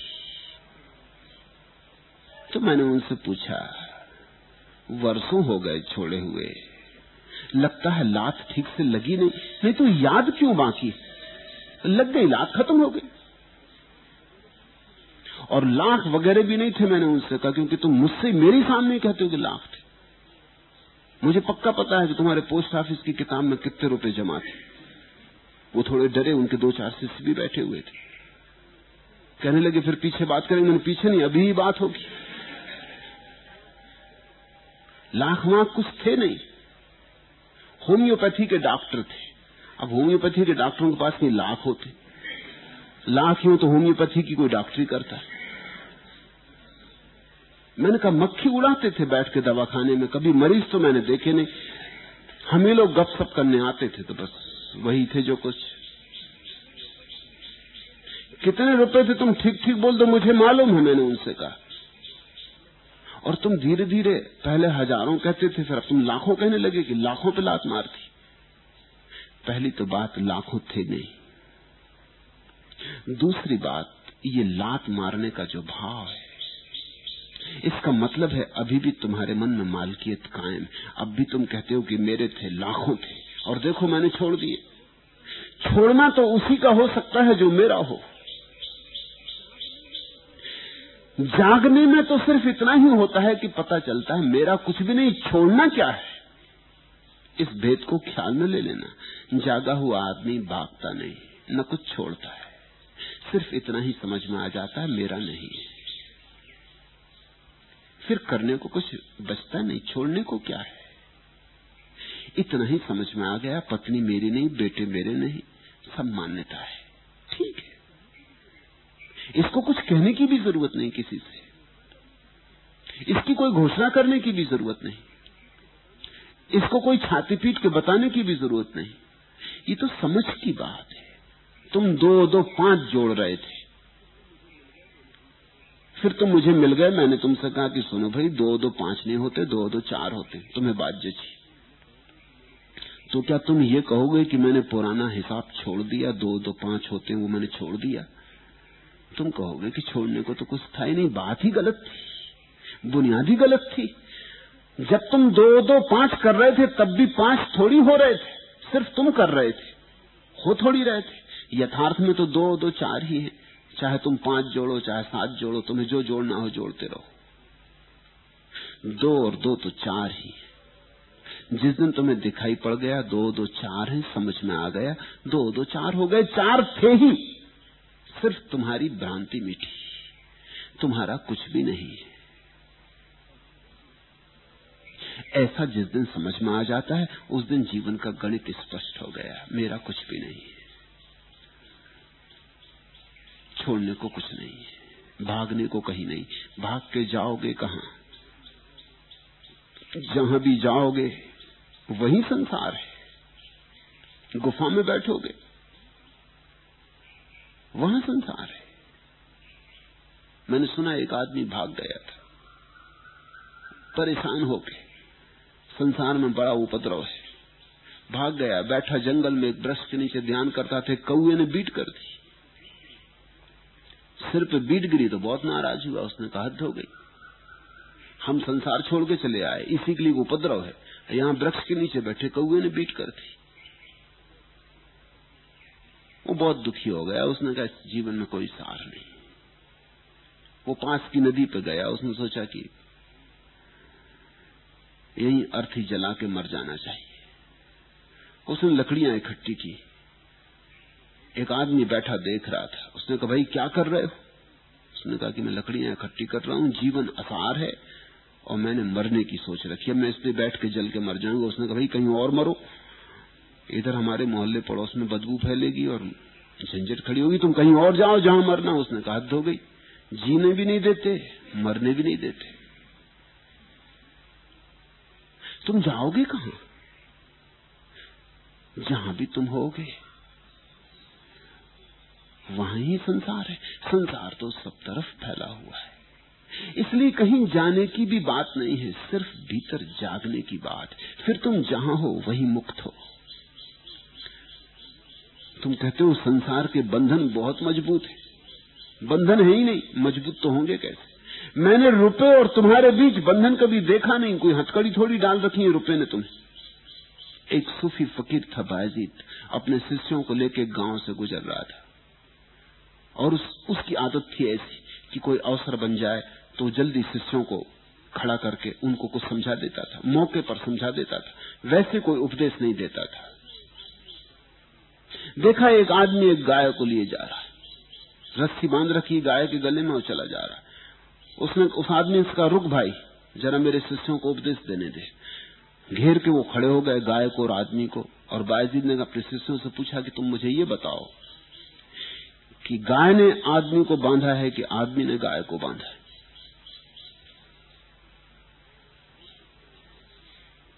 कौन किसका गुलाम? है गाय आदमी से बंधी है कि आदमी गाय से बंधा है। कौन किसका मालिक है?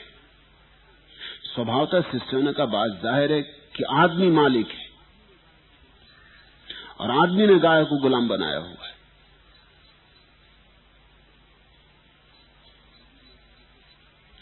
तो बायजीद ने कहा कि देखो, मैं ये गाय की रस्सी काट देता हूँ। उसने बीच से रस्सी काट दी। गाय तो भाग खड़ी हुई। और वो आदमी गाय के पीछे भागा कि भाई ये किस तरह की गड़बड़? तो बाजीद ने कहा, देखते हो, अब कौन किसके पीछे भाग रहा है? अगर ये आदमी मालिक था तो गाय इसके पीछे जाती, ये मालिक नहीं।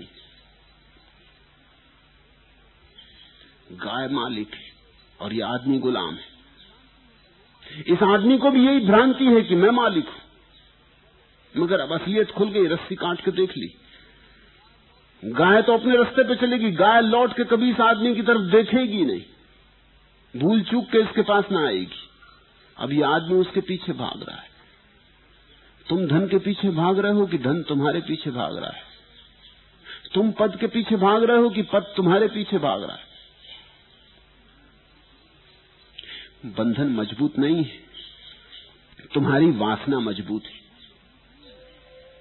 बंधन मज़बूत नहीं है। तुम्हारा अज्ञान मज़बूत है। बंधन मज़बूत नहीं है, तुम्हारी तृष्णा मज़बूत है।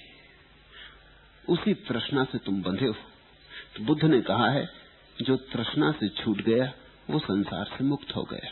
संसार से मुक्त नहीं होना है, तृष्णा से मुक्त होना है।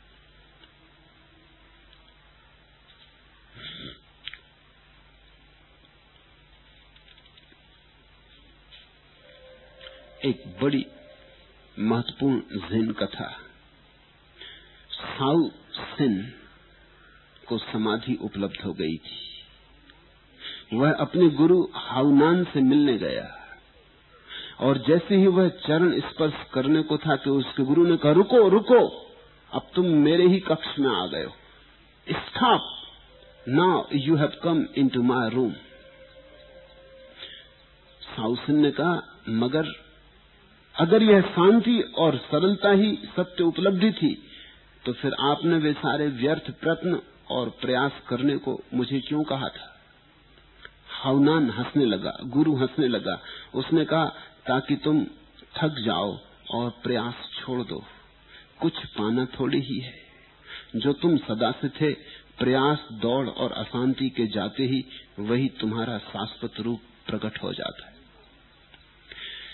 पहली बात, संसार छोड़ना नहीं। दूसरी बात, कुछ पाना नहीं। सिर्फ़ संसार के पीछे तुम्हारे दौड़ने की जो पुरानी आदत, जो आपाधापी है, वो जो तृष्णा का तुमने एक बड़ा धुआँ पैदा कर रखा है, वो धुआँ भर शांत हो जाए, तुम अचानक पाओगे तुम मुक्त थे ही, तुम मुक्त हो ही। मुक्ति तुम्हारा स्वभाव है। मुक्त होना तुम्हारी निजता है, तुम्हारा स्वधर्म है। संसार ने बांधा नहीं है और तुम्हें मुक्त नहीं होना है। ये बड़ी जटिल बात है।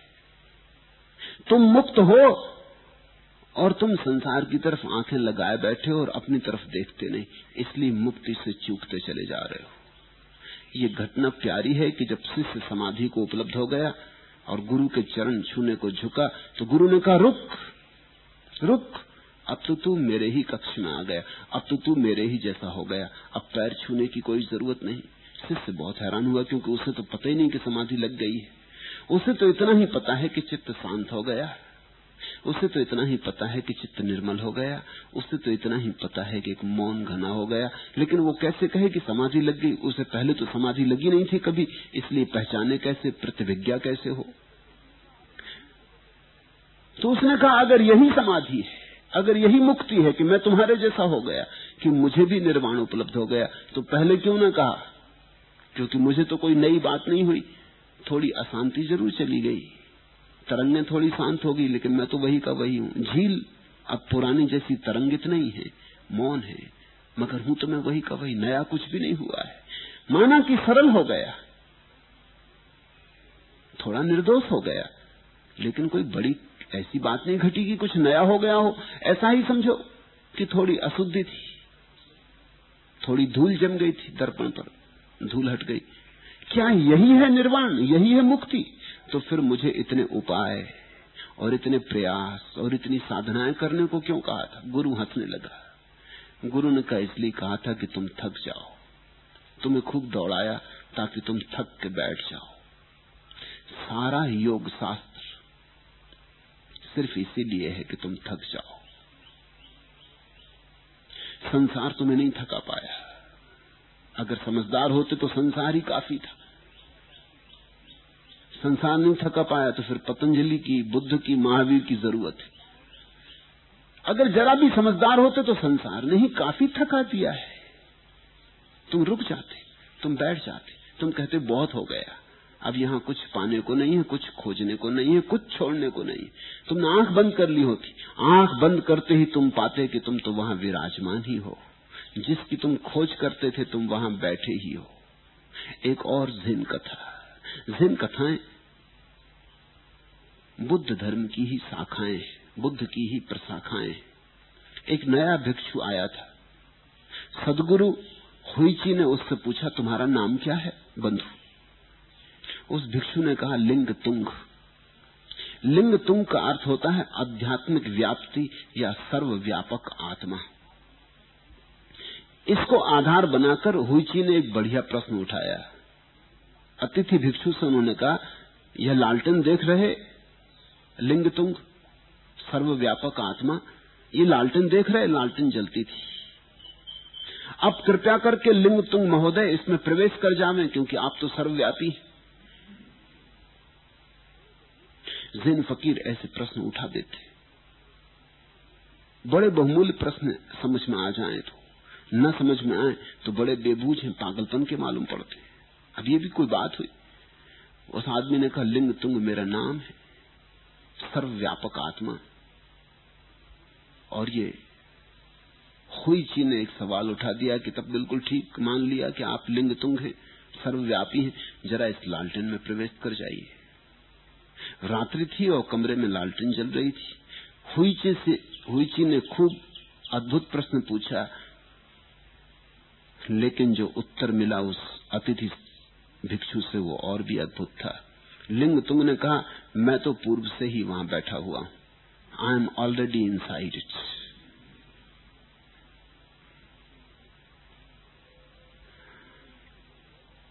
सर्वव्यापक का मतलब ही ये होता है कि जो सब जगह मौजूद है, अब इसमें और कैसे घुस जाऊँ? बैठे हुआ हूँ। पहले से ही यहाँ मौजूद हूँ। मोक्ष तुम्हारा स्वभाव है, पहले से ही घट गया घटा ही हुआ है। परमात्मा तुम्हारे भीतर मौजूद है। परमात्मा को पाना नहीं, संसार को छोड़ना नहीं, ये अद्भुत बात ख्याल में रखना। तुमसे सदा यही कहा गया संसार को छोड़ना है और परमात्मा को पाना है। मैं तुमसे कहता हूँ, परमात्मा को पाना नहीं और संसार को छोड़ना नहीं। क्योंकि संसार में कुछ छोड़ने जैसा है नहीं, छूटा ही हुआ है। और परमात्मा तुम्हारे भीतर बैठा ही हुआ है, पाओगे क्या?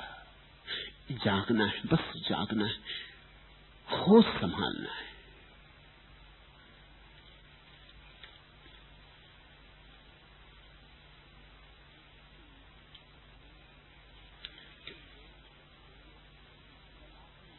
चौथा प्रश्न। कल आपने न्याय और करुणा की चर्चा की और कहा कि प्रज्ञावान पुरुष ही न्याय के साथ करुणा भी कर सकता है। क्या न्याय और करुणा का समन्वय संभव है? तर्क के आधार पर तो नहीं। तर्क के तल पर तो नहीं।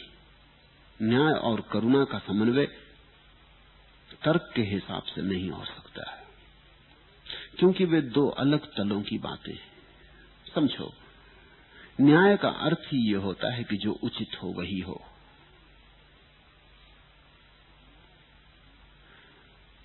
न्याय में करुणा समाविष्ट नहीं है। न्याय का तो इतना ही अर्थ है, जो नियम उपयुक्त हो वही हो।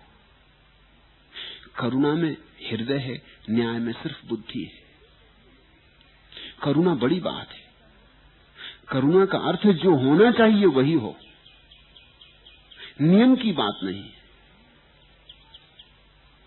नियम से बड़ी बात है। जैसे समझो, तुम अदालत में गए, तुमने चोरी की है तो न्यायाधीश देखता है अपनी किताबों में उलटता पलटता है, कानून खोजता है। तुमने पचास रुपए की चोरी की, दंड खोजता है। दंड किताब में लिखा है, हिसाब से तुम्हें दंड दे देता है। तुमसे दूर रहता है। तुमसे कोई मानवीय संबंध नहीं जोड़ता। ये नहीं सोचता कि तुम्हारे भीतर भी मनुष्य का धड़कता हुआ हृदय है। ये नहीं सोचता कि तुम्हारी पत्नी है, तुम्हारे बच्चे हैं। ये नहीं सोचता कि तुम भूखे रहे होगे। शायद तुमने चोरी कर ली, शायद चोरी करनी पड़ी। शायद मजबूरी थी। शायद न्यायाधीश भी तुम्हारी स्थिति में होता तो चोरी करता शायद कोई भी तुम्हारी स्थिति में होता तो चोरी करता ये नहीं सोचता। ये बातें विचार में नहीं लाता। वो तो सिर्फ़ देखता तुमने चोरी की, चोरी का ये दंड है। वो बिल्कुल अमानवीय ढंग से यंत्रवत निर्णय देता है। तो न्याय तो हो गया। लेकिन करुणा न हुई। करुणा जरा बड़ी बात है। मैंने सुना है एक चीनी फकीर न्यायाधीश था। फकीर होने के पहले। मगर फकीरी की कुछ धुन तो रही होगी तब भी। जब वो न्यायाधीश हुआ और उसके सामने पहला मुकदमा आया, बस पहले मुकदमा आया, दूसरा तो आने का मौका ही न रहा, क्योंकि सम्राट ने उसे निकाल बाहर कर दिया। उसके सामने पहला मुकदमा आया, एक गरीब आदमी ने एक अमीर आदमी की चोरी कर ली थी। कोई बड़ी चोरी भी ना थी। होगी कोई दो चार सौ रुपए की। कानून था कि उसे छह महीने की सजा होनी चाहिए। उसने कहा कि ठीक है, छह महीने की सजा इस आदमी को जिसने चोरी की और छह महीने की सजा इस आदमी को जिसकी चोरी की। वो अमीर तो हंसने लगा, उसने कहा, आपका दिमाग ठीक है। एक तो मेरी चोरी हुई और छह महीने की सजा भी। आप कह क्या रहे हैं, होश में है? उसने कहा, मैं होश में और छह महीने की सजा कम है, ये भी मुझे पता है। तुम्हें सजा मिलनी चाहिए कम से कम छह साल की। बात सम्राट तक पहुँची। पहुंचनी ही थी। अमीर ने तो बड़ा गुहार मचाया। उसने कहा, ये किस तरह का न्याय है? सम्राट भी हैरान हुआ कि किस तरह का न्याय है। फकीर को बुलाया और कहा कि किस तरह का न्याय है? उसने कहा, ये न्याय ठीक तो नहीं है, क्योंकि छह महीने की सजा कम है। इस आदमी ने सारे गाँव का धन इकट्ठा कर लिया है। अब चोरी न होगी तो क्या होगा? ये आदमी चोर से भी पहले चोरी के लिए जिम्मेवार है। चोर तो नंबर दो का जुर्मी है, ये नंबर एक का जुर्मी है। इसने सारा धन इकट्ठा कर लिया गाँव का। पूरा गाँव भूखा मर रहा है, और सब इसके पास है। सम्राट का बात तो ठीक है, लेकिन खतरनाक है। इसका तो मतलब हुआ कि मैं भी कल नहीं परसों तुम्हारी अदालत में फंस जाऊँगा। तुम छुट्टी लो। तुम विदा हो जाओ।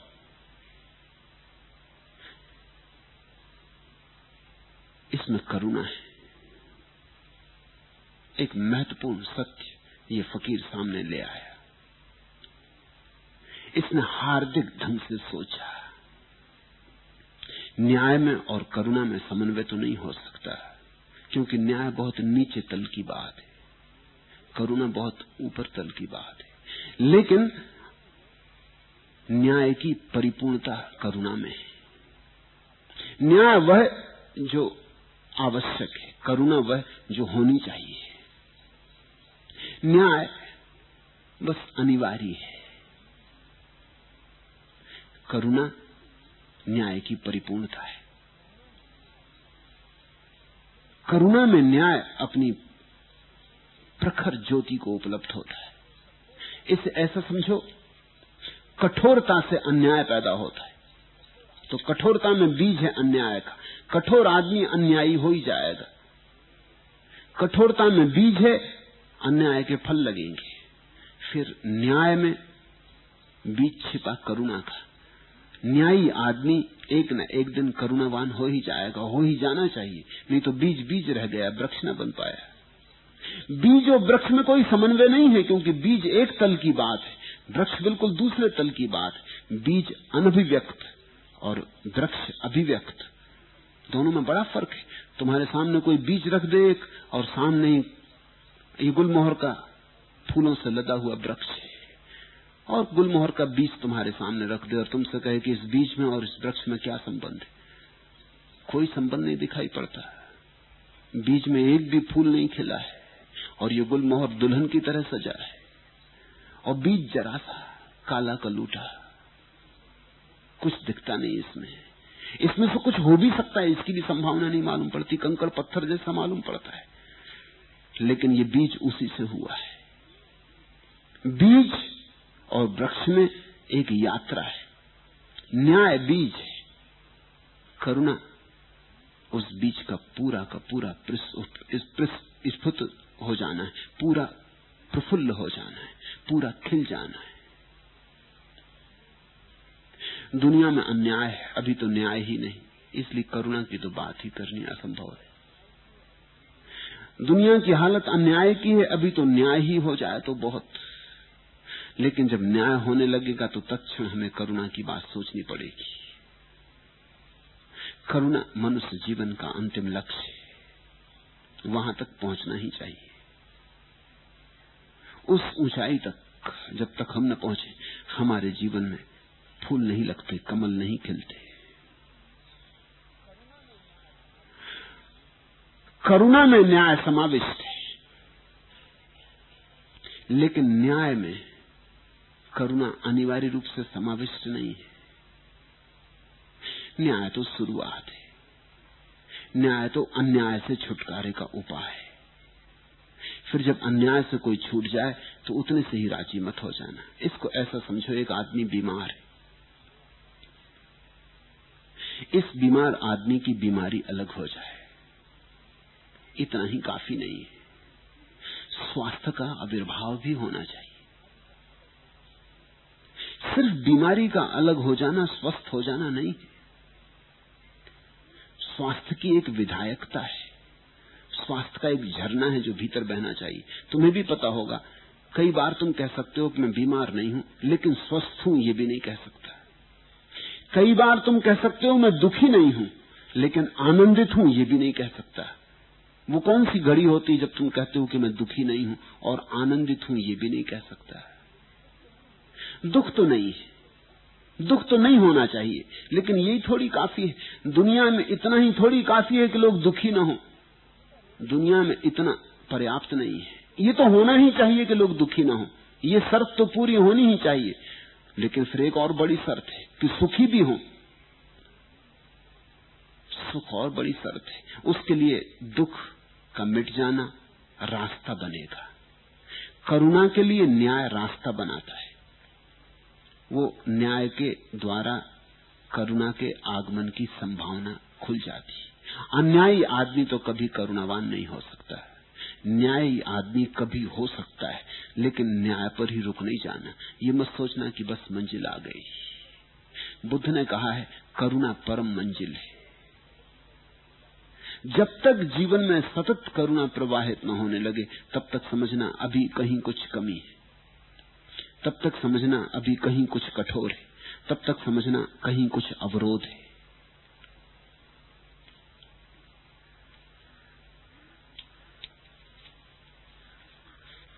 पांचवा प्रश्न। मेरे पति को तंबाकू खाने की आदत है। वे उसे कैसे छोड़ें? पूछा है गीता ने। पहली तो बात किसी दूसरे की आदतें छुड़ाना कोई सज्जनता नहीं। दूसरे को समझने दो, तुम्हारे पति में बुद्धि है, इतना तो मानो। पूछना हो तो पति को पूछने दो। दूसरे को बदलने की चेष्टा में थोड़ी कठोरता है। दूसरे को बदलने की चेष्टा में थोड़ी तरकीब है। थोड़ी राजनीति। दूसरे को बदलने के आधार पर हम दूसरे पर मालकियत करना शुरू कर देते। तो पहली तो बात, दूसरे को बदलने की कोशिश, कोई अच्छे आदमी का लक्षण नहीं। इसलिए तुम्हारे महात्माओं को मैं कोई अच्छे आदमी नहीं कहता। तुम्हारे महात्मा आमतौर से दुष्ट प्रकृति के लोग होते। जिन्होंने तरकीबें खोज ली हैं दूसरों को सताने की। छोटी छोटी तरकीबें, निर्दोष बातें, कोई आदमी तमाकू खा रहा है। इसके कारण उसको नरक भेजने, का, उपाय करने वाले लोग बैठे कुछ तो करुणा ना करो, कम से कम न्याय तो करो। एक आदमी ने तमाकू खा ली, उनको नरक भेज दिया इसका मतलब तरु नरक जाएगी। तमाकू खाने से कोई नरक नहीं जाता। और अक्सर ऐसा होता है कि तमाकू नहीं खाई तुमने और बड़े अकड़ गए कि देखो मैं तमाकू नहीं खाता। तो शायद नरक चले जाओ, क्योंकि अकड़ नरक ले जाती तमाकू खाने वाला तो थोड़ा थोड़ा झुका रहता है कि तमाकू खाते हैं, क्या करें? ज़्यादा अकड़ के चल भी नहीं सकते। पता है कि तमाकू खाते हैं, कि सिगरेट पीते हैं, कि चाय पीते हैं, कि काफ़ी में भी लगाव है, कि कभी कभी कोका कोला में भी रस आ जाता है। तो वो तो जरा झुका झुका चलता है, वो तो विनम्र होता है, वो कहता है हम तो अधार्मिक आदमी जो कोका कोला नहीं पीता तमाकू नहीं खाता सिगरेट नहीं पीता, पान नहीं खाता, उसकी अकड़। मगर जरा देखो भी तो अकड़ में है क्या? पान नहीं खाया, ये अकड़ है। तमाकू नहीं खाई, ये अकड़ है। अरे, अकड़ना ही था तो कुछ तो मतलब की बात चुनते कुछ तो सोच के चुनते ये कोई गुण है। दूसरे को बदलने की चेष्टा एक साजिश है। इसके माध्यम से तुम अपने को ऊपर मान लेते हो, दूसरे को नीचे मान लेते हो। और छोटी छोटी बातें खोज के छोटे छोटे निमित्त निकाल के तुम दूसरे को क्षुद्र बताने लगते हो। अब ये गीता पूछती है कि मेरे पति को तमाकू खाने की आदत है, वे उसे कैसे छोड़े? ये समझ रही कि पति कोई बड़ा भारी अपराध कर रहे और निश्चित ही इसकी नज़र में यह होगा कि मैं कुछ ऊँची हूँ, साध्वी हूँ तमाकू नहीं खाती। तुम्हें पता है, हिटलर तमाकू नहीं खाता था, सिगरेट नहीं पीता था, मांसाहार नहीं करता था, पक्का जैनी था, शराब नहीं पीता था। और भले आदमी में क्या चाहिए? तुम सोचते हो हिटलर स्वर्ग में गया है। अगर हिटलर स्वर्ग में गया है तो फिर कोई भला आदमी स्वर्ग जाना पसंद न करेगा। और क्या कमी होती आदमी ब्रह्म मुहूर्त में उठता था। सब तरह सच्चरित था, लेकिन ये सच्चरितता बड़ी कठोर साबित हुई। तो पहले तो बात दूसरे को बदलने की इस तरह चेष्टा मत करना। ये नियत ही खराब है। और फिर दूसरा जब तुम्हारा पति हो तब तो थोड़ी और दया चाहिए। पति को तो बदलने की चेष्टा करना ही मत, पत्नी को बदलने की चेष्टा करना ही मत, क्योंकि जहाँ प्रेम का संबंध हो, वहाँ बदलने की चेष्टा प्रेम को बहुत बड़ा व्याघात बन जाती। प्रेम का संबंध, मैत्री का संबंध है। ये तो दुश्मनी शुरू हो गई। और मैं देखता हूँ अक्सर स्त्रियाँ इस कोशिश में लगी रहती। उसका पीछे कारण है। जिम्मेवारी मनुष्य की पुरुष की भी है। उसके पीछे कारण है। पुरुष ने सब तरह से स्त्री को दबा रखा है। धन उसके हाथ में नहीं है। पद उसके हाथ में नहीं है। प्रतिष्ठा उसके हाथ में नहीं उसको सब तरह से दासी बना रखा है। उसकी हालत नौकरानी की कर रखी स्वभावता स्त्री से बदला लेती। कोई रास्ता निकालती बदला लेने का। उसको कोई सूक्ष्म रास्ता खोजना पड़ता वो कहती, सिगरेट मत पियो। ये देख के मुझे एकदम घृणा होती। मुझे बाँस आती। तमाकू मत खाओ। वो कुछ ऐसी तरकीबें खोजती जिनको तुम ये भी नहीं कह सकते कि गलत कह रही, गलत कह भी नहीं रही। कमज़ोर हमेशा ऐसी तरकीब खोजता है जो ठीक मालूम पड़े। क्योंकि कमज़ोर है। तो कमज़ोर को ऐसी राजनीति करनी पड़ती कि ठीक भी मालूम पड़े, तुम उसको इनकार भी ना कर सको। क्या कहोगे तुम? पत्नी बुरा तो नहीं कहती, वो कहती, फेफड़े खराब हो जाएँगे, सिगरेट पियोगे टीबी हो जाएगा। तो तुम्हारे हित में ही कह रही कमज़ोर हमेशा तुम्हारे हित में ही तुमको सताने के उपाय खोजता है। और गलत तो वो कह नहीं रही, इसलिए तुम विवाद तो कर ही नहीं सकते। तो पति घरों में डरते हुए घुसते घर से भय लगने लगता है। मुल्ला नसुद्दीन एक दिन शराब खाने में बैठा था। उसके पास एक और आदमी बैठा, दोनों गपशप कर रहे थे। मुल्ला नसुद्दीन ने उससे पूछा कि तुम्हारा विवाह हुए कितने दिन हुए? उसने कहा, विवाह हुआ ही नहीं। मुल्ला ने कहा, बड़ी हैरानी। तो फिर यहाँ क्या कर रहे हो? उसने कहा मतलब? उसने कहा हम तो पत्नी से बचने के लिए यहाँ आते हैं। तुम यहाँ क्या कर रहे हो? इसलिए मैंने पूछा, ये तो मैंने मान ही लिया कि विवाह हो गया होगा। नहीं तो यहाँ क्या कर रहे हो? पति घबराते हैं घर आने से। घर तो एक ऐसा लगता है जैसे छोटे बच्चों को स्कूल, ऐसा पतियों को घर, स्कूल, पाठशाला, जहाँ हर तरह का शिक्षण दिया जाएगा कि जूते कहाँ उतारो, कपड़े कहाँ डालो, सिगरेट मत पियो रेडियो इतने ज़ोर से मत बजाओ। हज़ार शिक्षण दिए जाएँगे। धीरे धीरे पत्नी जो है वो शिक्षिका हो जाती। और अपने हाथ से अपने प्रेम के तंतुओं को तोड़ डालती। प्रेम के तंतु बहुत कोमल है। ये शिक्षक होने का, ये गुरु होने का जो उपाय है, ये घातक हो जाता है। लेकिन पत्नी के पास इसके सिवाय कोई उपाय नहीं रहा है। वो कैसे अपने अहंकार को स्थापित करे? पत्रों में तो वो लिखती जब भी कि प्रीतम आपकी दासी इत्यादि। मगर वो तो पत्रों की बात है, पत्रों में जाने ही मत। पत्रों में तो लोग लिखते ही वो बातें हैं जो होती नहीं। पत्रों में तो वो लिखते हैं जो होना चाहिए था और हो नहीं रहा है। लेकिन बदला लेती बदला लेगी। तुमने सब तरह से स्त्री को परेशान कर रखा है। तुमने स्त्री को आत्मा तक देने का बड़े मुश्किल से तय किया मैंने सुना है छठवीं शताब्दी में। ईसाइयों की एक बड़ी कैथोलिक कॉन्फ्रेंस हुई, जिसमें उन्होंने ये विचार किया कि स्त्री में आत्मा होती है या नहीं। वो तो संयोग की बात का वोटिंग हुई, इस पर मत पड़ा। अब स्त्री की आत्मा होती नहीं, इस पर वोट पड़ा। और एक वोट से जीत गई स्त्री, नहीं तो उन पर आत्मा नहीं मानी जाती। एक वोट से ये कोई जीत हुई। पचास खिलाफ पड़ी, इक्यावन पक्ष में पड़ी, समझो। कि स्त्री में आत्मा होती, एक वोट के आधार पर आत्मा है स्त्री में। और पूरब के देशों ने तो इतना भी फ़िक्र नहीं किया, वो तो स्त्री को कहते स्त्री धन, संपत्ति। जरा, जोरू, ज़मीन, वहाँ जोड़ते। संपत्ति है।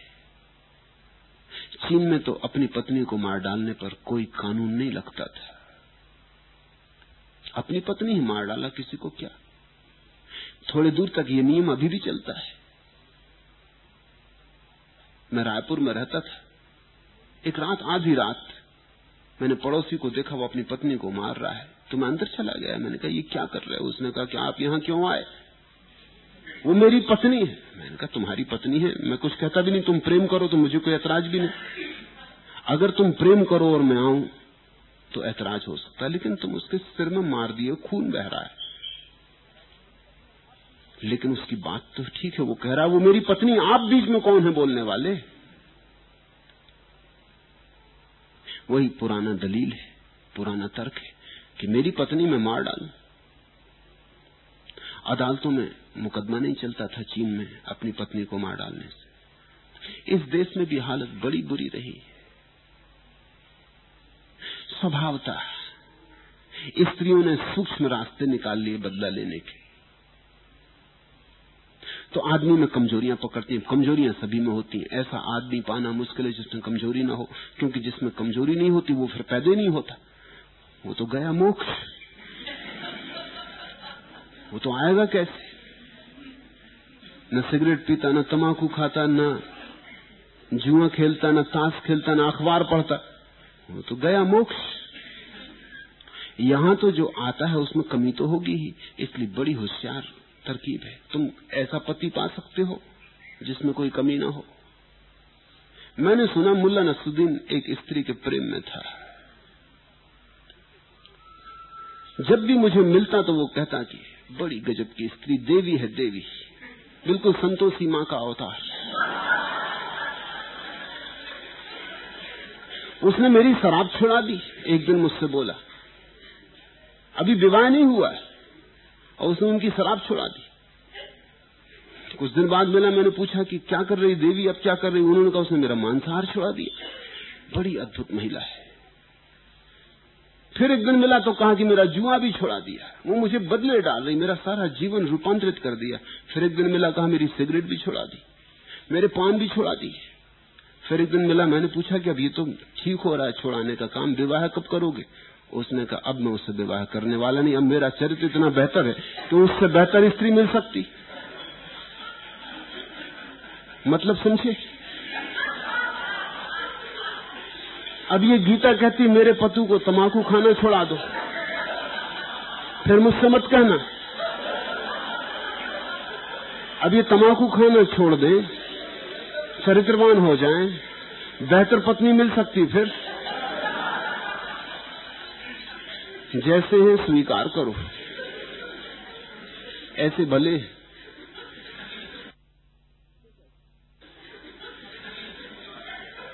तमाकू न खाते होते तो तुमको चुनते कैसे?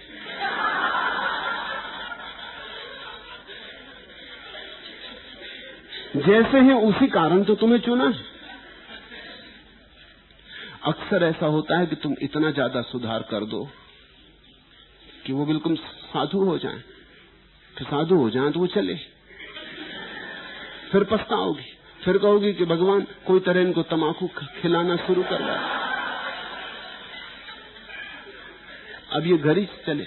क्योंकि जो आदमी तमाकू की आदत छोड़ सकता है, वो पत्नी की आदत भी छोड़ सकता है। पत्नी भी एक आदत है और पति भी एक आदत है। ये सब आदतें हैं। ख्याल रखना ये मानवीय नहीं ऐसा प्रश्न उठाना अशिष्ट है। तुमने जिस व्यक्ति को प्रेम किया है, वो जैसा है, उसको प्रेम किया, उसने उसकी तमाकू खाने की आदत भी सम्मिलित और ख्याल रहे कि मैं ये नहीं कह रहा हूँ कि वो तमाकू खाते रहे। पहली तो बात मैं ये कह रहा हूँ कि ये पत्नी को ये बात नहीं उठानी चाहिए। ये अशोभन है। अगर सच में तुम्हें पति से प्रेम है तो मुझे लगता है धीरे धीरे आदत अपने आप छूट जाएगी। तुम्हारे कहने की कारण है जो आदमी सिगरेट पीता है, वो तनाव के कारण पीता है तमाकू खाता है, तनाव के कारण खाता है, कुछ चबाता है। नहीं तो उसकी चिंता उसको चबाती ये तरकीब है। तुम मनोवैज्ञानिक से पूछो तो वो कहेगा, जो आदमी सिगरेट पीता है, वो बहुत तनाव से भरा है। कुछ करता है रेस्टलेसनेस है। सिगरेट पी लेता धुआँ भीतर ले गया, बाहर ले गया, थोड़ा प्राणायाम हो गया। थोड़ी सी बेचैनी कम हो गई। कुछ कर गुजरे। तुमने ये ख्याल किया कि अगर तुम सिगरेट पीते हो तो जब तुम पर तनाव के दिन होते हैं, तब तुम ज़्यादा पीते हो। जब तनाव के दिन नहीं होते तो तुम कम पीते हो। कभी कभी ऐसा भी हो जाता है, अगर तुम खुश हो जितनी चिंता होती है, उतना ही ज़्यादा पी लेते हो। तमाकू भी जिस दिन चिंता पकड़ती, ज़्यादा खा लोगे। कुछ चबाने को मुँह में पड़ा रहे। तो तुम्हारा चित्त थोड़ा बटा रहे। अब ये गीता के पति तमाकू खाते ज़रूर चिंता होगी। तमाकू की फ़िक्र मत करो। तमाकू तो मूल नहीं है। चिंता होगी कुछ। इनको इतना प्रेम दो। इनके जीवन के आसपास इतना नृत्य और संगीत बसाओ कि चिंता कम हो जाए। चिंता कम हो जाए तो तमाकू खाना अपने आप बंद हो जाएगा। और ना भी हो तो तमाकू ही खाते हैं, कोई और बड़ी, कोई बड़ा भारी उपद्रव नहीं कर रहे हैं। चलेगा। इतनी कुछ बेचैनी की बात नहीं। दो कौड़ी की बातें। दो कौड़ियों की बातों पर बहुत बल मत लगाओ। नहीं तो अक्सर होता है कि छोटी बातों पर बड़ी चीज़ चूक जाती। मैं देखता हूँ पति पत्नी में बहुत छोटे छोटे झगड़े और सारा जीवन नष्ट हो गया उन्हीं छोटे छोटे झगड़ों में। कुछ बड़ी बात भी न थी। अगर उनसे पूछो कि क्या झगड़े का कारण तो वो भी संकोच करते, कहते हैं कि तो कुछ खास बड़ी बात। जब बड़ी बात नहीं है तो तुम ज़िंदगी भर लड़ते कैसे रहे? अब तमाकू कोई बहुत बड़ी बात नहीं। कोई हत्या तो नहीं करते किसी की। कोई जुआ नहीं खेलते, कोई शराब नहीं पी रहे कोई ऐसा कोई बड़ा भारी काम नहीं है। तमाकू चबा रहे चिंता होगी। चिंता पर थोड़ा फ़िक्र करो। अगर पत्नी में थोड़ी समझ हो तो वो फ़िक्र करेगी कि पति चिंतित है। ये तमाकू का चबाना सिर्फ़ खबर दे रहा। अब तुमने अगर इनके पीछे पड़ गए कि तमाकू छोड़ो, ये और चबाने लगे क्योंकि तुम चिंता इनकी बढ़ा रहे, कम नहीं कर रहे। इनकी चिंता और बढ़ी कि अब ये और एक मुसीबत आ गई कि अब तमाकू छोड़ो। यही तो एक सहारा था इनका। मूर्तापूर्ण सहारा है, कोई बड़ी बुद्धिमत्ता की बात नहीं है तमाकू खाना। मगर ये इन्हीं को समझने दो, ये बोध इन्हीं को आने दो। सदा ध्यान रखो, दूसरे व्यक्ति के जीवन में बहुत हस्तक्षेप करना। सदव्यवहार नहीं। और उन लोगों के जीवन में हस्तक्षेप करना जो तुम्हारे प्रेम पात्र हैं, एकदम गलत है। उनको स्वतंत्रता दो। उनको स्वयं होने का हक दो। और तुम्हारे और तुम्हारे पति के बीच ऐसा कोई तनाव ना बने, किसी छोटी बात का तनाव ना बने तो तुम्हारे द्वार खुले रहेंगे। प्रेम बढ़ेगा, प्रेम सघन होगा, तुम दोनों एक दूसरे के प्रति आनंद भाव से मग्न होगे तो शायद तमाकू छूट जाएगी, छूट जानी चाहिए। और अगर न छूटे तो कुछ परेशान होने का कारण नहीं है। मेरी दृष्टि को समझना। फिर दूसरी बात मैं कहना चाहूँगा, ये तुम्हारे पति को पता चलना चाहिए कि उसकी तकलीफ़ क्या है, वो मुझसे पूछे। उसके पास जवान है, उसके पास बुद्धि है। उसे पूछने दो। प्रत्येक को मुझसे सीधा जुड़ने दो। बीच के मध्यस्थ कोई ना बने। अगर पति शर्माता है पूछने में तो छोड़ो। जब उसकी शर्म मिटेगी, पूछेगा। यहाँ मेरे होने का उपयोग ही यही है कि तुम अपने जीवन की समस्याओं को मुझसे सीधा सीधा रख लो। शायद मैं कुछ सलाह दूँ, वो काम पड़ जाए।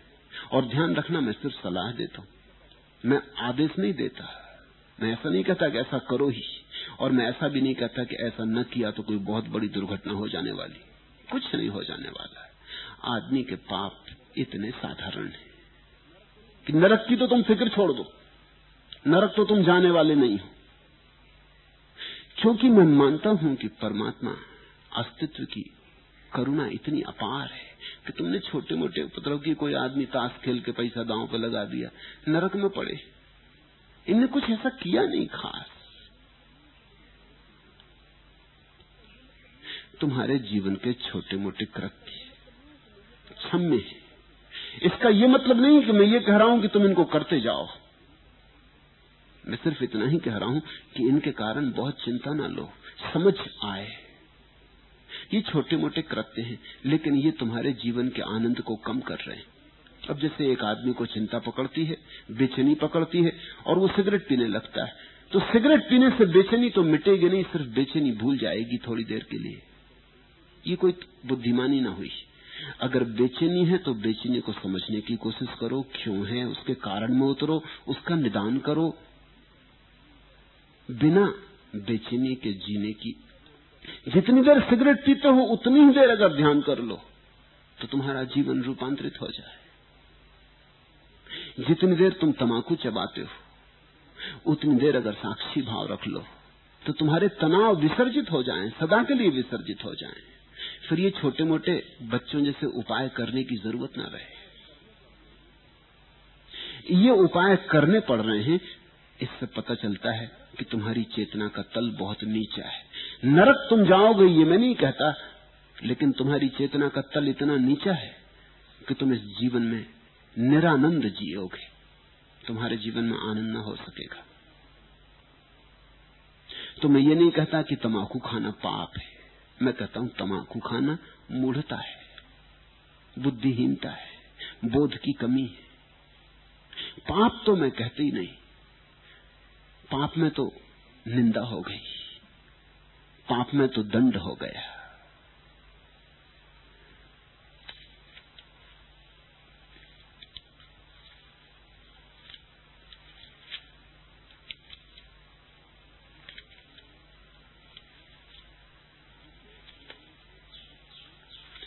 आखिरी प्रश्न जिसे सुनाने को अति आतुर, आकुल युग युग से मेरा उर, एक गीत सपनों का, आ मेरी पलकों पर गाऊं। आ मेरे फिर न पड़े जगती में आना, एक बार तेरी गोदी में सोकर फिर न जाग में पाऊँ, आ तेरे उर में छिप जाऊँ। ठीक है आकांक्षा, ऐसा हो सकता है। लेकिन बुद्ध के मार्ग पर प्रार्थना करने से कुछ भी नहीं होता। बुद्ध के मार्ग पर तो ध्यान करना होगा। तुम्हारे गीत का स्वर प्रार्थना का है। तुम कहते हो, जिसे सुनाने को अति आतुर, आकुल युग युग से मेरा उर, एक गीत सपनों का आ, तेरी पलकों पर गाऊं आज तेरे उर में छिप जाऊँ। बुद्ध के मार्ग पर प्रार्थना से कुछ द्वार नहीं खुलता। प्रार्थना करने से बुद्ध कहते हैं, कुछ भी ना होगा। प्रार्थती में गा फिर न पड़े जगती में आना, ये भी आकांक्षा ही है। बुद्ध कहते हैं, जब तक तुम्हारे मन में ये आकांक्षा है कि फिर न पड़े जगती में आना, तब तक तुम आते रहोगे। तब तक आना ही पड़ेगा। ये वासना भी जाने दो। तुम निर्वासना होकर जियो। तुम यहाँ इस क्षण जियो। शांत, प्रसन्न, आनंदित। नहीं आओगे। लेकिन इसको जीवन का लक्ष्य मत बना लो कि फिर ना आना पड़े। क्योंकि अगर फिर न आना पड़े, ये तुम्हारे जीवन का लक्ष्य हो गया तो इसी से चिंता पैदा होगी, इसी से तनाव पैदा होगा, इसी से घबराहट पैदा होगी कि सफल हो पाऊँगा कि असफल हो जाऊँगा। ऐसा होगा, फिर संसार शुरू हो गया। मोक्ष के नाम पर भी संसार शुरू हो जाता है। धन के कारण ही लोग दीवाने नहीं है, धर्म के कारण भी दीवाने बुद्ध की तो बात बड़ी साफ़ सुथरी है, गणित जैसी, विज्ञान जैसी। बुद्ध कहते हैं, वासना भटकाती है, समस्त वासना भटकाती है। निरपवाद रूप से हर एक वासना भटकाती, ये भी वासना है। फिर न पड़े जगती में आना, ये भी वासना है। क्यों? क्यों फिर न आना पड़े? ये आग्रह क्यों? ये जिद क्यों?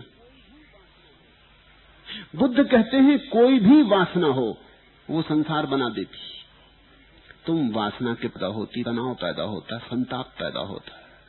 तो फिर ऐसे जियो कि बिना किसी वासना के, क्षण क्षण जियो, क्षण के आगे की मांग मत करो।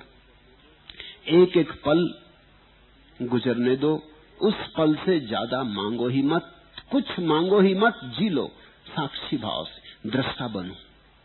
और तुम पाओगे धीरे धीरे यही दृष्टा का भाव इतना सघन हो गया कि इसी दृष्टा के भाव में तुम संसार के पार हो गए। फिर न आना पड़ेगा। संसार में रहते हुए संसार से मुक्त हो जाने का उपाय यहाँ रहते हुए यहाँ से बाहर हो जाने का उपाय जैसे जल में कमल अलग हो जाता, ऐसे जागरूकता, चैतन्य। साक्षी भाव के लिए। प्रार्थना की वहाँ कोई गुंजाइश नहीं। ध्यान और समाधि उनके वचनों का सहार है। आज इतना ही।